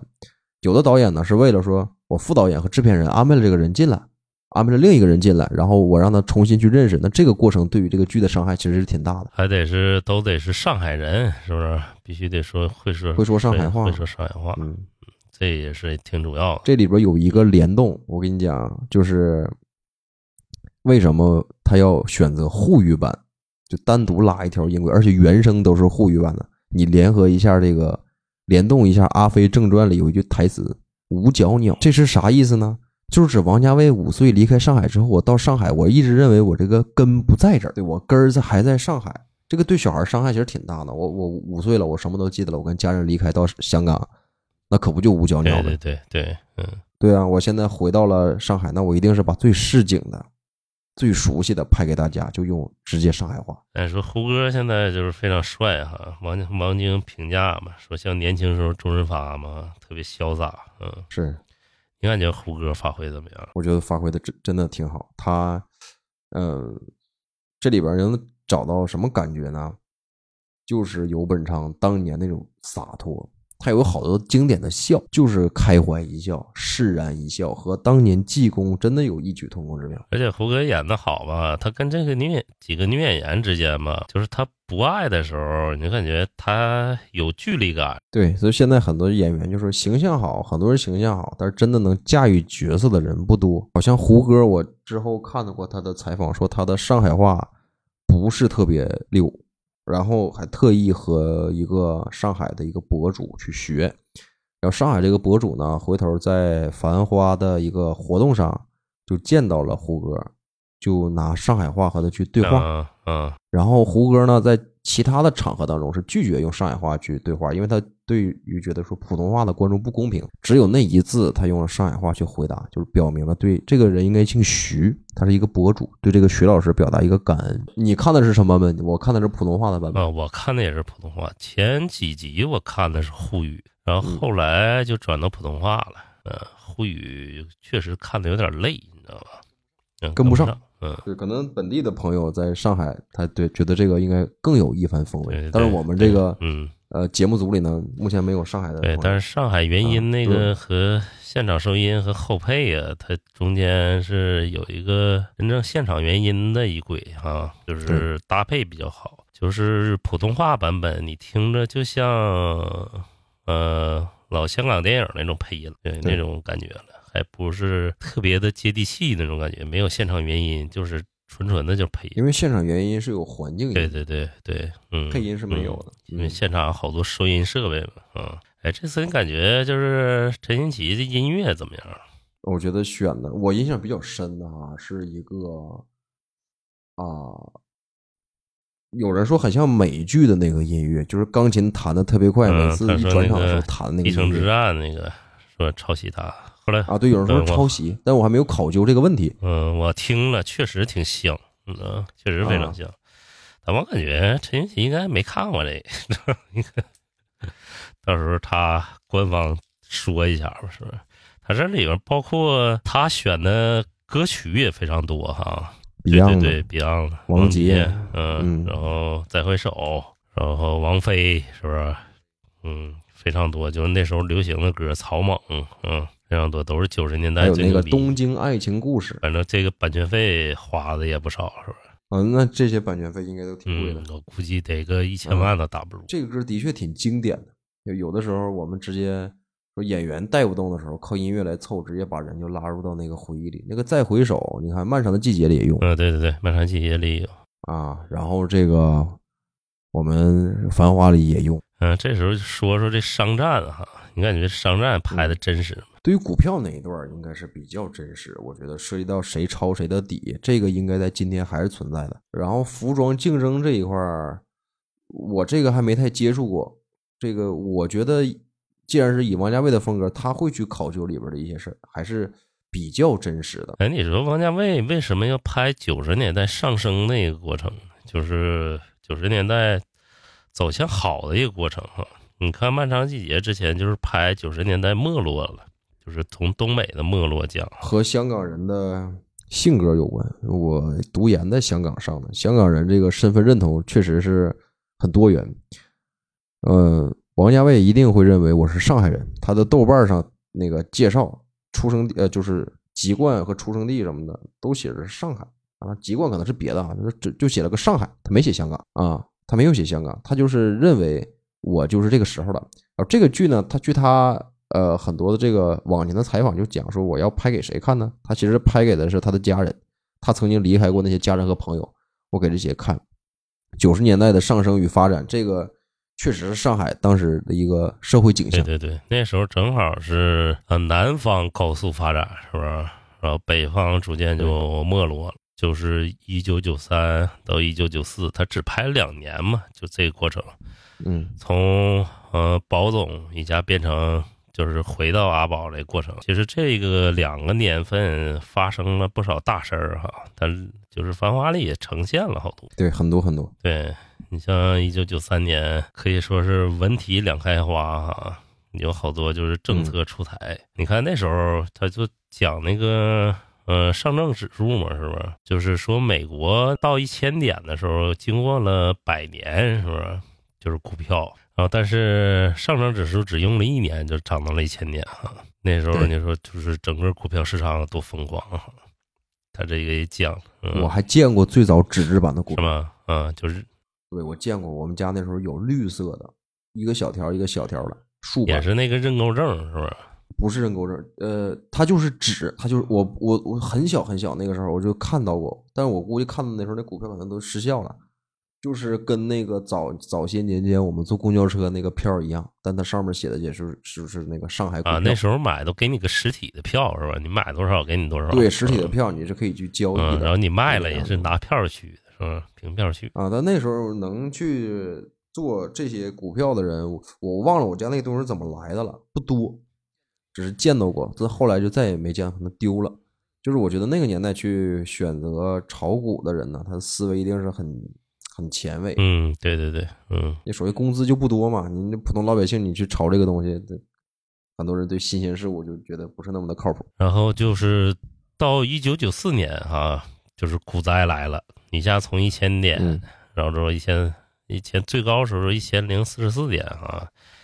一下掉到三百二十五点，是吧？两年跌，呃，半年跌了三分之二，就从那个热情高涨，然后一下回到这个呃冷静期了啊。股市里有一个特别奇怪的一件事，就是一直到现在哈，越涨越有人追，越跌越没有人买。对对对对，这就是疯狂程度嗯。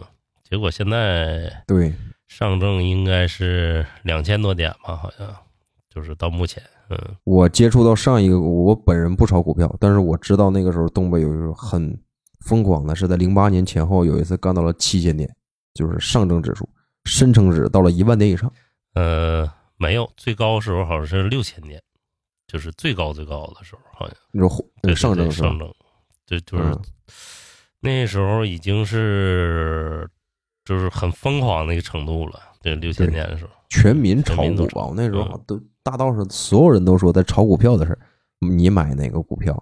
所有的电视在吃饭的时候都在播，所有人都在看。零八年那时候我印象比较深，像说上一个熊市呃牛市应该就是在九几年，九四九五年，九三年。对对对对，嗯，二零零七年最高点就是六千一百二十四点啊。现在很多人就是做股票啊，他不是。说你真的搞金融的，我能赚到钱。你像我们这个《繁花》的电视剧里演的，那阿宝他也不是做这个。对对对对，嗯，他是阿宝做的早啊，你知道吧？这个就是让他一下子就是跟紧时代了。后来你就看那个最后结局的时候，他说了好多历史事件嘛，包括他一九九七年去香港，然后最后那个他给那个嗯发根那个儿子，然后就撞了那个撞了那片地嘛，是不是？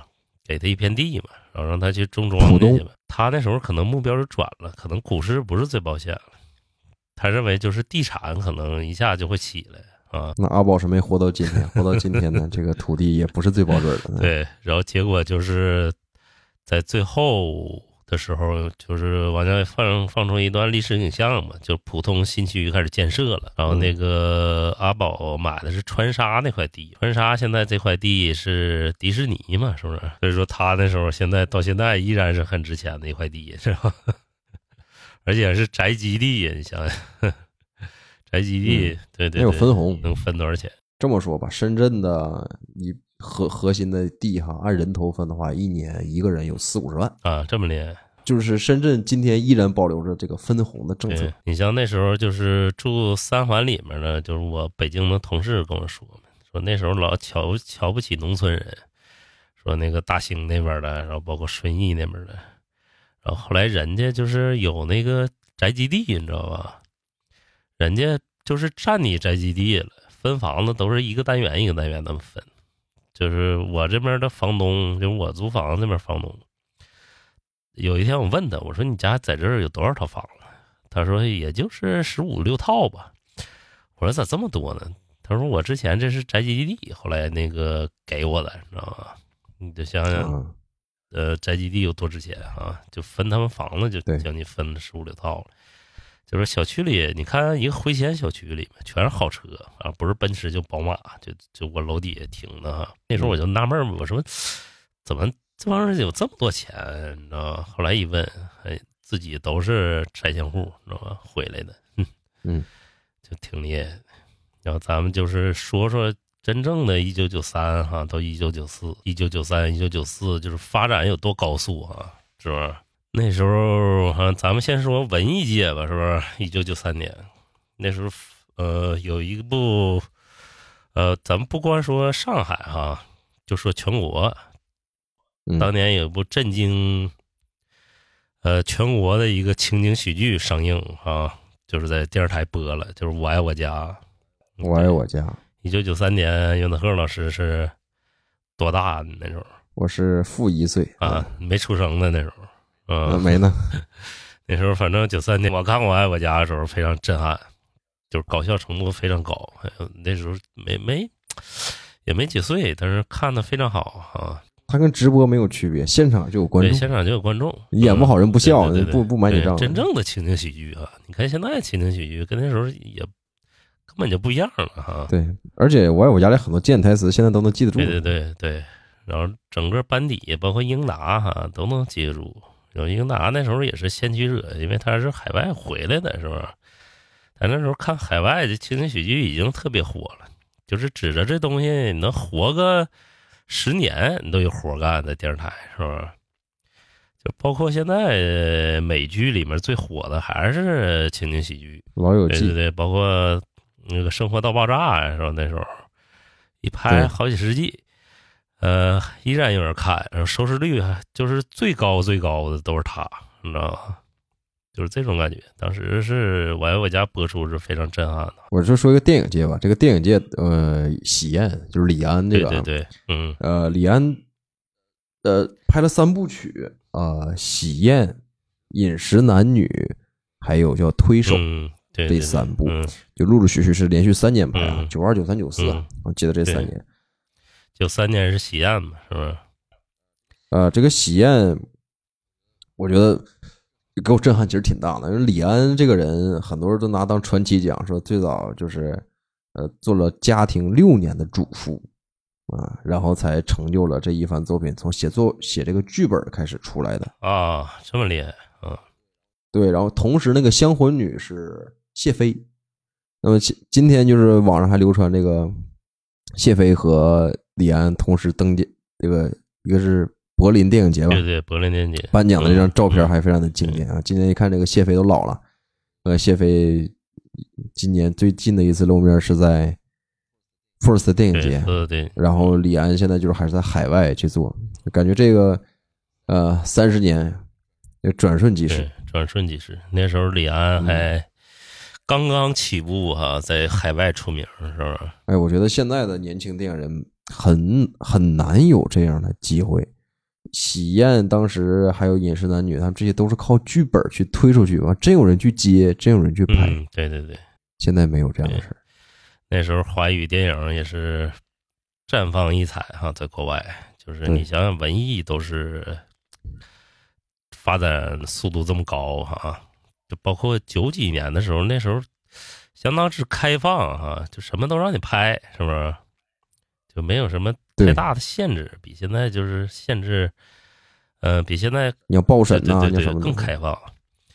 然后九三年的时候呢，王家卫哎又带来了一部惊为天人的作品哈、就是《阿飞正传》。我是看的重映，我第一次看《阿飞正传》那都是一五年，那全国艺术展映联盟当时在大连做了一次展映，我之前从来没有听过这个电影，就我知道王家卫，但我不知道《阿飞正传》是王家卫拍的。我从那一次之后，我去整个电影院就是俩人，我和一个小胖小子，我俩一起看，我不认识那个人，他看的津津有味儿。我当时看完我还不理解，嗯嗯我不知道哪儿好，不不理解不了。嗯嗯，后来又看了一遍，就慢慢的嗯再去了解王家卫，又看了一遍啊，明白对，。然后呢，之后就是刘镇伟哈、上演了一部《东成西就》啊，这《东成西就》纯粹是为那个东邪西毒救市了，因为他那时候要两两部连拍嘛，结果王家卫没拍出来，王家卫拍出来，这《东成西就》就先上映了啊、然后这《阿飞正传》那年也是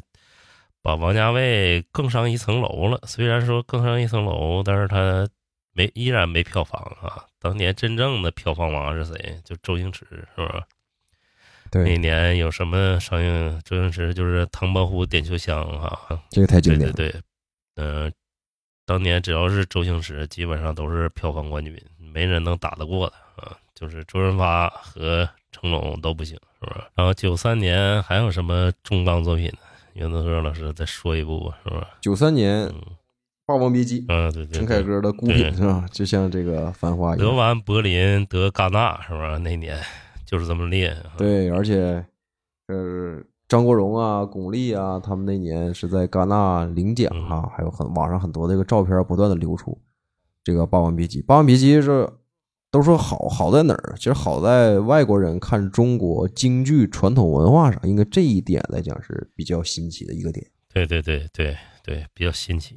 那时候陈凯歌还没见过陈凯。歌还不想拍，觉得他太商业，这个剧本是吧？对嗯，然后后来很多人说这个陈凯歌的能力很强，也确实能力很强，但是为什么后续没出作品？我从一个线索可以看得出来，就是零八年奥运会竞选总导演的时候，嗯嗯他态度不太认真，嗯啊，可能就导致他后面的很多片子就没太出来。嗯嗯，因为什么呢？张艺谋团队组织了非常缜密的计划，嗯就你有问我就有答。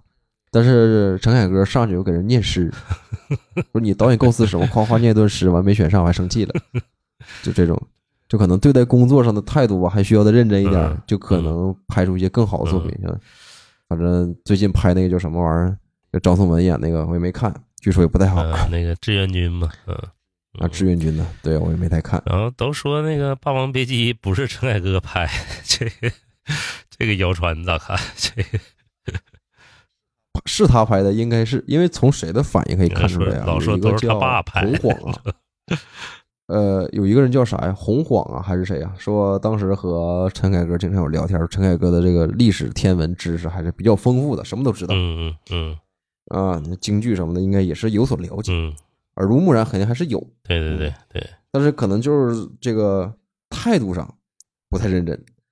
从这个奥运会上这个事儿就可以看得出来，如果奥运会真的请他来讲，就是个灾难。嗯对，嗯，好像为人有点太高傲，是不是？对，对有一定傲气在，但张艺谋没有，就是贼接地气。张艺谋，你感觉是不是？踏踏实实做事儿。对，就是对张艺谋他自己都承认说王家卫是怎么着，说这辈子学不来，说因为王家卫是小资的，我拍不出来。对对对。然后那个，其实我感觉哈，《霸王别姬》也应该是陈凯歌拍的，因为陈凯歌他《霸王别姬》之前有两部改编华语电影的一个作品，一部啊叫《黄土地》，你知道吧？嗯，《黄土地，地》是真是非常震撼的一个作品，就是整个我认为直接改变华语电影格局，就是嗯，他摄影也是张艺谋嘛，就整个把那个，第五代基本上都带出来了。黄土地是非常厉害，还有就是《孩子王》，他把《孩子王》也挺厉害，就这两部已经。那我这还没，对我只是听说过，但一直还没有没有去看过这个孩子王。嗯，海盗王的摄影师顾长卫，就是你感觉美学啊，这两部啊都、都挺厉害。蒋雯丽的老对公，对对对，然后那个整个美学啊、包括啊艺术表达呀、这两个都挺都很完美了。然后之后，我嗯感觉《霸王别姬》应该是他的作品，绝对没跑儿。这你知道，大家对能看，觉得还是还是挺好的，我觉得。嗯对，然后包括他后来拍的也有几部好作品，那个也是嗯非常好的一部片儿。就陈凯歌就是无极之后开始有点儿思绪有点放飞了，是吧？思绪对，他就专注于拍奇幻了啊。后来什么《妖猫传》呢，你知道吧？搜索什么的，对对对可能是那对些都听说过对，。然后嗯他之后拍题材我更纳闷了，就有一天传出来呃陈凯歌要拍柴可夫斯基的传记，你知道吧？就 拍部俄罗斯片，他就有点魔怔了，可能是有点。嗯说，版权已经拿下了，马上就要开拍了。哎呦，他现在要拍的另一部是一个舞蹈题材的，叫《舞王》，你知道吗？我也是，我就嗯听这名儿就不想看。对对对，挺神的。啊，咱们接着说啊，九三年，嗯、就是呃，电影界就说完了，是不是？拿了两个国际性大奖哈。对，对戛纳现在现在也没得着另一个奖，对，很难了挺难的。然后那个九三年，呃，发生音乐，咱讲讲音乐圈儿哈。音乐小芳是吧？对李春波的小芳，这后来二手玫瑰做了改编，我觉得这这这个挺有意思的。对对对，小芳那时候火遍大江南北，是不是？天天都是放，知道吧？那时候我家磁带都好多。然后那时候杨钰莹也刚火哈，青春玉女形象是不是？杨钰莹、毛宁称之为金童玉，女是吧？青铜玉女那时候。杨钰莹那嗯轻轻的告诉你哈，刚火，电视台轮播呀，天天就放这俩歌，是吧？我是没感受到，但后续我我就感能感觉到当时是那个样。还有那个毛宁那涛声依旧，是吧？我是从赵本山的小品里知道，我这张旧船票还能否登上你的破船？对，你就看现在这个毛宁这涛声依旧 MV，你上 B 站看都是这个弹幕。啊，然后，呃，咱们再说说那什么哈，电视剧哈，电视剧刚才是说完了，这个《我爱我家》哈，然后又有个冯小刚的力作，是不是？呃，北京人在纽约开拍了，不是那个播了，是不是？嗯这个也是当时万人空巷，那时候出国热嘛啊。尤其是啊，嗯、那时候他其实北不是北京出国热，当时应该是属于南方这个福建。嗯，对对对，嗯，那时候就是感觉在外国外挣钱多啊，都奔国外去。那嗯确实，嗯这个是事对，实。那时候还有一部关于这个这种题材重要作品叫《大撒把》，是吧？葛优的那个，嗯，啊，那个我没嗯看过。嗯那也是讲出国的事儿，嗯，出国热的事儿。然后另外一个就是宝岛台湾那边啊，中国台湾省是不是？嗯，呃，台湾这边啊，九三年什么的开拍了，呃播出了呢，就是包青天啊，包青天这也当啊时也挺震撼的。是释小龙那个啊，吗？不是不是，那是少年包青天。我说那个就啊是金超群那个。嗯，狗头铡，真是，就是那个何家劲是展昭那个，记不记得？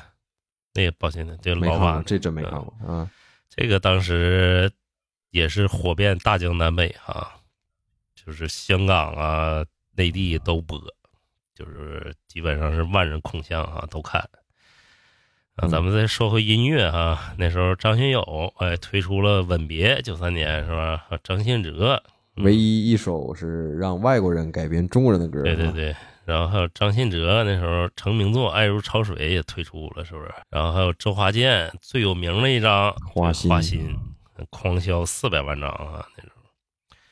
然后包青天热播呢，当时有一首著名的主题歌哈、黄安这个《鸳鸯蝴蝶梦》是吧？这次好像在《繁花》里也出现这个歌曲是。吧？嗯嗯啊，这个还真忘了。呃，九三年音乐界还有一个大事儿哈，就是 Beyond 乐队黄家驹去世了，在对在日本嗯嗯，在日本一档那个综艺节目里是不是就是摔了，结果就去世了，摔下来了。嗯，有很多人说是阴谋，嗯、对，怎么传都有吧，怎么传都有。传都有。当当年就是我听着各种版本，有说开演唱会，然后歌迷给他拽下去了，你知道吧？然后还有说什么那个，呃，在日本说那个在日本开演唱会，然后那舞台那个地板塌了，你知道吧？反正我啊听过各个版本的，然后就最后我看着了官方版本，就是说在做游戏的时候，说是有个桥啊还是什么，就是跌落下掉掉掉下去，嗯然后结果就去世了。嗯，英年早逝嘛，是吧？最火的时候去世了。就你看那个，嗯，那个电影那个梅艳芳，你看了吗？那个电影嗯里有一段，就是说讲 Beyond 当年多火，你知道吧？就是梅艳芳那时候都看 Beyond 特别火，就是一堆人围着，就是 Beyond 那车下来啊，四个人下来了，然后就一帮人献花，就是梅艳芳来了，就是都没人理，黄家驹一来就一帮人喊，就就火到那种程度，你知道吗？结果九三年就去世了，也是挺遗憾一件事儿哈，挺可惜的，嗯就是黄家驹一下成为就是传更传奇的人物了，是吧？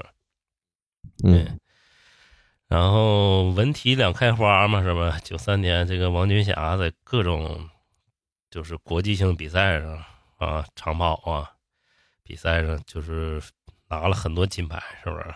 那时候有个嗯叫马家军的，一下就崛起了，是不是？马俊仁嘛，马俊仁后来搞了好多保健品，是吧？后来拍的那个《疯狂的石头》是从这个启发的不？这个好像是，据说好像是，嗯。啊，黄渤里有一段什么吃兴奋剂然后代言什么的，然后九三年还有个事儿哈，就是海南房地产产生泡沫，你知道吧？那时候海南房地产就几千块钱了，你想想哈，就有的就高达炒到高达五千块钱了。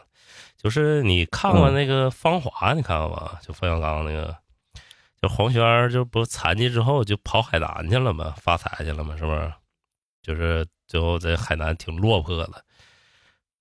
然后那个那段其实就是海南经济最好的时候，你知道吧？那段呃，那段就是房地产，海南房地产已经炒的特别热了，包括那个后来那个我爱我家梁天儿被跑海南去了，是不是？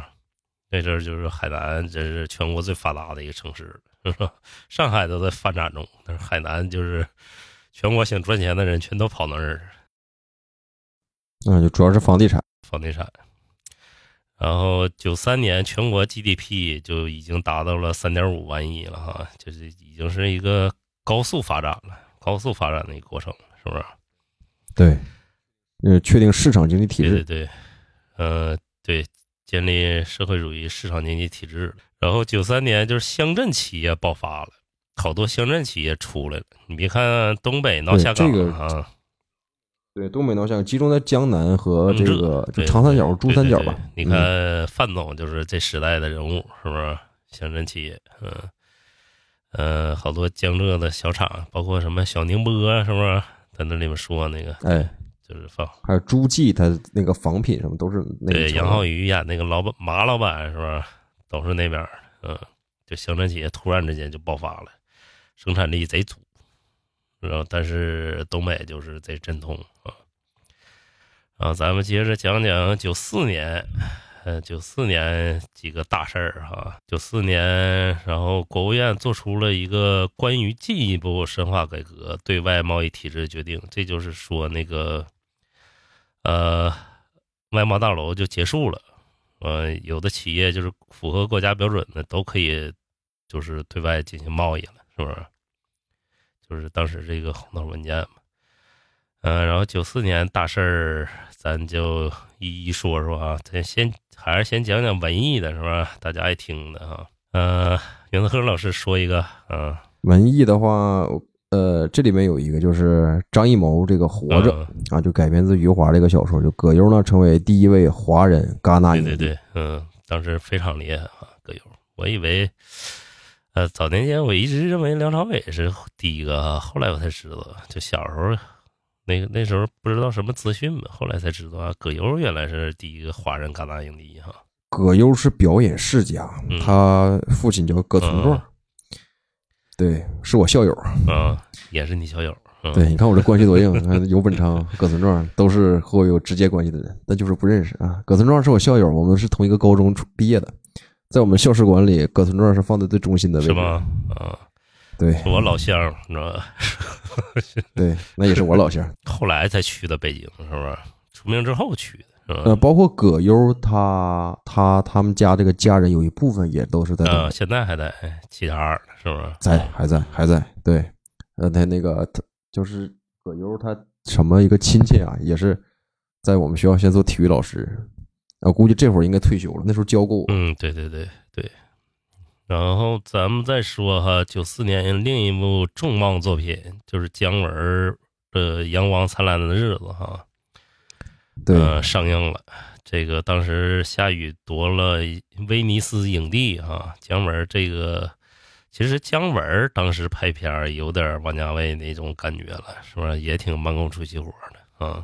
对，因为嗯这个片子比较复杂。这个片当时首先是想拍，没有钱，刘晓庆帮他去去这个拉投资，嗯完拉投资最最大的一个部分是拉到了香港那个啊，文俊，对，嗯嗯，文俊啊，嗯文俊这个人是他看中了这个电影，然后给他投，投了之后也是拍了挺长挺长时间，因为烧的是胶片嘛，那胶片费用对特别高，对对对，他一共拍了多少多少尺来着？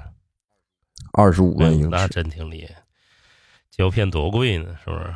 就就那时候也不便宜啊，现在更贵了，嗯嗯。更贵。对，然后之后就是夺威尼斯影帝了，这边张艺谋也是在戛纳又得了哈。你说这当时华语电影多厉害，天不是得戛纳就是得威尼斯啊。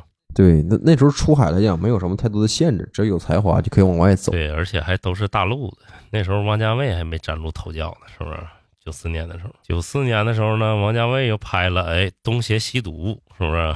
那年上映了，就是反正大家都说挺遭罪的，包括梁家辉后来说浪费人生拍这个？然后这个为为什么说王家卫改东西说《繁花》，呃，改动这么大哈？你看王家卫改金庸，你也能看出来，是不是？压根儿跟那个一点关系都没有了，就是借个人设。他只是嗯选其中的一些感觉。对对对，就是他的英文名就是《时间的灰烬》嘛，是吧？他完全就讲了一个时间的故事，是吧？在里面，嗯，就是跟原著也是不一样的。呃，王家卫也不是第一次改编，呃，就是有有文字的原著，是吧？呃，重庆森林当时也是花了两个月的时间拍完，对对对对对，嗯，重庆森啊，这个还挺经典的。我说这个重庆森林、重庆大厦，我真的去过重庆大厦，感兴趣，发现现在重庆大厦是香港最乱的地方，再也不去了。嗯嗯嗯，嗯，它里面都是印度人，是吧？对，没拿好眼神瞅你，进去之后就就总是打量你，而且里边吧，就是它什么都有，就卖小商品，然后住宿、吃饭、药店，说什么都有，然后还没有什么阳光，那个地方就挺乱的。嗯说重庆重庆大厦里面的里面宾馆、旅店是最便宜的，是不是？嗯，最便宜的，但是也是最危险的。嗯就跟一个就是一小条儿一进去是吧？就跟那种胶囊房似的。啊对，其实《重庆森林》是王家卫唯一一个有剧本的戏了，我感觉，你知道吗？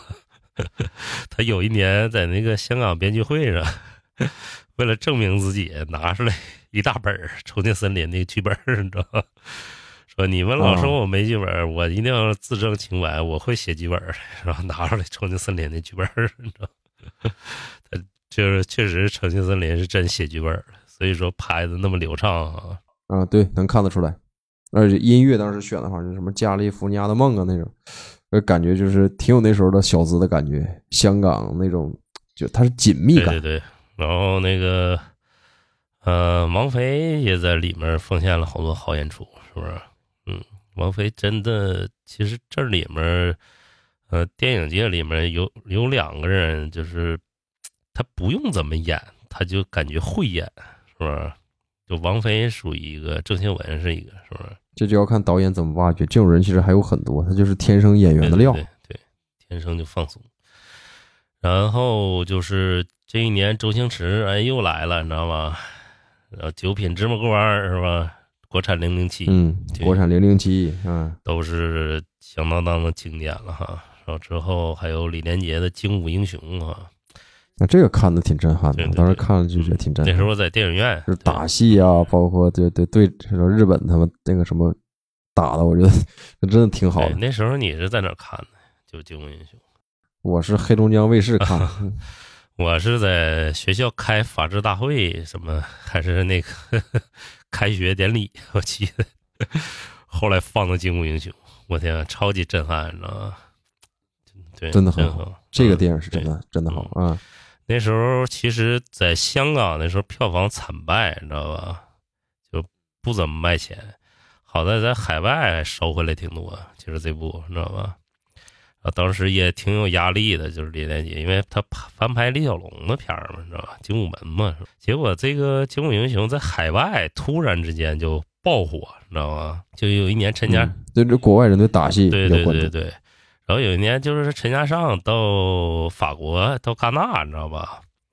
就是一帮年轻人就跟他就跪下了，就是给他叩拜那个中国这个礼，你知道吗？他就当时就震惊了，然后就很多人很多法国年轻人，然后那个他，然后陈嘉上震惊说：“那个为什么那个就是找到我啊？”他说：“因为你是《精武英雄》的导演，是吧？” 一下就是呃，在国外厉害了。现在这个《精武英雄》在烂番茄上新鲜度还是百分之百啊，他打戏确实精彩，就很连贯很。精彩，很精彩，非常的精彩，而且洒脱，你知道吧？他不还不是传统武术和传统武术和就现代搏击结合，你知道吧？就这种感觉。然后就是，呃，袁子鹤老师再介绍几个电视剧吧，是吧？介绍一个电视剧吧，嗯，九四年其实有一部我国四大名著啊，就是罗贯中的《三国演义》，那一年投资呢就高达一点七个亿，就是九四年是一点七亿很多，大场景非常的恢宏，三分魏蜀吴，当时就是很狂热，万人空巷嘛，就追这个剧。呃，我看这个剧的时候是不不在九四年，我零几年的时候看的，基本上对于三国的了解都是从这个电视剧里得到的。嗯嗯，而且这个最经典的，我认为是关羽吧。关羽饰演那个人，后来还做了歌手，喝一壶老酒，是吧？这歌也非常经典。你看那时候拍四大名著啊，就是基本上都是倾举国之力去拍一个那个名著，是不是？就是投资能高达高达一点七个亿，那都不是说是影视项目了，那就是国家项目，是不是？对对，这是国家项目，因为当时我们国家还有什么制呢？就电影厂。啊啊，对对对对，嗯对，电影厂、电视剧有自己的厂，比如说现在还存留的北京八一电影制片厂、长影、长春电影制片厂、上海美术电影制片厂，这些制片厂呢，它就背后就是我们国家的力量，就想拍这种就是著名的作品，它是财政大量支持，而且里边的导演、工作人员是按月拿工资的嗯和绩效的，跟今天不一样了。嗯它是有编制，就这个东西是对于很多创作者来讲，他有一个后续的保障，他就可以就放开了去拍，没有什么所谓的广告植入啊资方合作呀啊，嗯，就没有对。所以说大家看这个作品到现在来讲是不过时不。过时非常厉害。然后不光是国内哈，那时候一九九四年世界电影也是非常厉害。那时候《肖申克救赎》哈，《阿甘正传》、对对低俗小说，然后还有那个这个杀手不太冷啊，那时候佳作频出，是不是？整个世界都是向好的，就包括中国这个文艺作品更是了不得。你就是经济好的时候，文艺才能特别好，是不是？这个在历史当中怎么说呢？就是有两种说法，一个是经济和政治，它这两个东西那个底儿打得特别牢，文化会蓬勃发展。然后呢，如果说是经济政治呢都是一塌糊涂的话，文化其实也会发展的很繁荣，只不过都是比较悲痛的文化。那举例子，我们就是当年这个东晋时期，这个东晋时期呢实际上很短，又很乱，然后呢就出了王羲之、顾恺之、王献之，然后你再像这个，呃，很多这个乱世啊，比如三国时期，他也出现了曹操这样的文学家，对对对，叫治世之能臣，乱世之奸雄，就是就是也讲曹操这个事儿所以说它是出现两极化。你看现在我们这个国家经济和政治都发展的很不错，但是文化现在目前还是一个欠缺的状态，尤其是电影对。对对对对，二零零三年这电影更是惨不忍睹啊！那天对，之前跟李老师也聊总结了一下哈，然后接着说音乐哈，一九九四年嗯有个音乐的重大事件啊，关于中国摇滚是不是？中国摇滚一下走上巅峰了，嗯，对，就是什么呢？就是魔岩三杰和唐朝乐队在红磡体育馆有一次中国乐摇滚乐势力这个演唱会，是不是？我特意为这事儿还头几年，我第一次上香港去的就是红磡，我就到底看看啥样，没进去，你知道吗？在外边看了，它有一个站叫红磡站，它那个会馆我没进去，但是外边整个是还相比来讲，在香港比较繁华。它是在九龙城区。啊，九龙城区，嗯。嗯，九龙城区对红磡，然后这个当时我看谁是了解这个魔岩三杰，叫高原，就是窦唯的第二任妻子，她是摄影师，对对对对，嗯，然后他拍了一个《把青春唱完》那个影集，我买下来了，一看，买完我就后悔了，没有字儿，全是图，嗯啊，那也见证了一下，说当时这个多辉煌啊，说当时很多想那个。想去演出的还得办手续，然后他们全程是有记录，就没想到香港人呢就那么认同中国的摇滚，中国摇滚的也是见了世面。那时候是巅峰了哈，就是没有比那时候更巅峰程度。后来九四年之后，中国摇滚就是一落千丈。那时候不光魔岩三杰，那郑钧、许巍，你知道吧？都出来了。嗯嗯，呃，中国摇滚就是直线下坡路了。然后窦唯也是神经兮兮的，是吧？你看那个他在徐克辉那个访谈里啊，我感觉窦唯有点窦唯说：“我感感觉一切都是阴谋，被迫害妄想症那种感觉，是吧？” 对。然后但是现在也就是生活挺好。然后何勇后来就进去了，是吧？嗯，何勇是没怎么见。对，何勇是当时嗯精神有问题，是吧？把那个人给捅了。是发生口角了，是买买东西的时候嗯。然后那天我看那个张楚和那个江欣他俩去那个看守看守所还监狱看何勇那段，挺挺有意思。然后那个何勇一看也是精神就是有问题，但说话跟平常一样。然后他说江欣，他说这这人你还认识吗？然后他说这不国民党女特务嘛？说江西 长得像国民党女特务。反正挺逗的，挺有意思。嗯，后来张楚也是没有巅峰之作出现了，是吧？张楚后来也上综艺，然后上音乐节，不多，不多。嗯，挣点钱也是，是不是？他那《繁花》里，就是九四年的时候，呃，阿宝在和平饭店嘛，是吧？包总，然后那个他说那个，哎，今天今天怎么这么热闹？他说今天有那个跨年晚会。然后主题就是中国摇滚，嗯，然后就那个有什么乐队唱黑豹啊、无地自容啥的，嗯，对，它里边有黑豹，对对对，对背景音乐，嗯，摇滚音乐的一个重要的一个事件嘛，是不是？红凯那场咱们看到的影像哈，现在是呃香港导演邱礼涛拍的，就一系列的中国摇摇滚乐势力的影像都是。邱礼涛拍，那那个纪录片，纪录片都是邱礼涛拍，其实挺风格化的啊。嗯，然后那个当时窦唯还挺不满意呢，我看那说 说他发行的太着急了，说应该他是好多地方唱错词儿了，说应该后补补录啊。然后说当时说这也是一个阴谋，怎么怎么地。呃，那，那应该也不是，他就是后来有可能陷入到某个场景当中去了。对对对对，他真真是有好多地方唱错词儿了嘛？但是当时可是唱片着急发行啊，还是怎么回事儿？中国火着急发行，也是没让他们补录，反正也是有点问题。瑕不掩瑜，瑕不掩瑜。嗯，说完这个文化呢，就体育了啊。体育那时候就是广岛亚运会呢，中国又勇夺奖牌，是不是？嗯，然后中国男篮也是，哎，九四年还是九三年，这有点暂时忘了哈，这个做不充分了。是当时被誉为黄金一代嘛，首次闯入就是世界杯八强。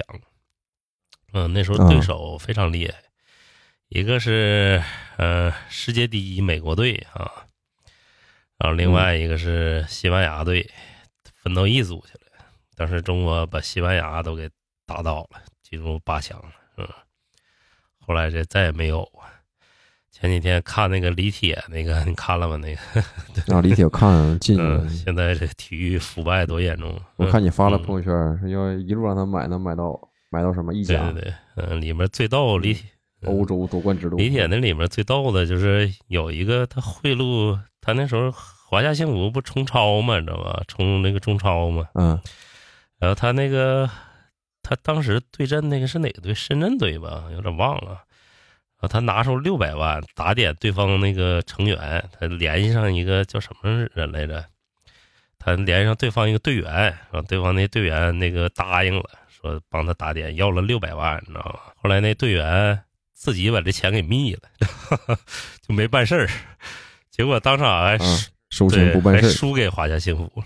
后来那个那纪录片里说为什么不办事儿，然后说他说那场呃我们心都已经散了，说肯定会输的，你知道吧？啊，然后当时给我乐坏了，让他给眯去了。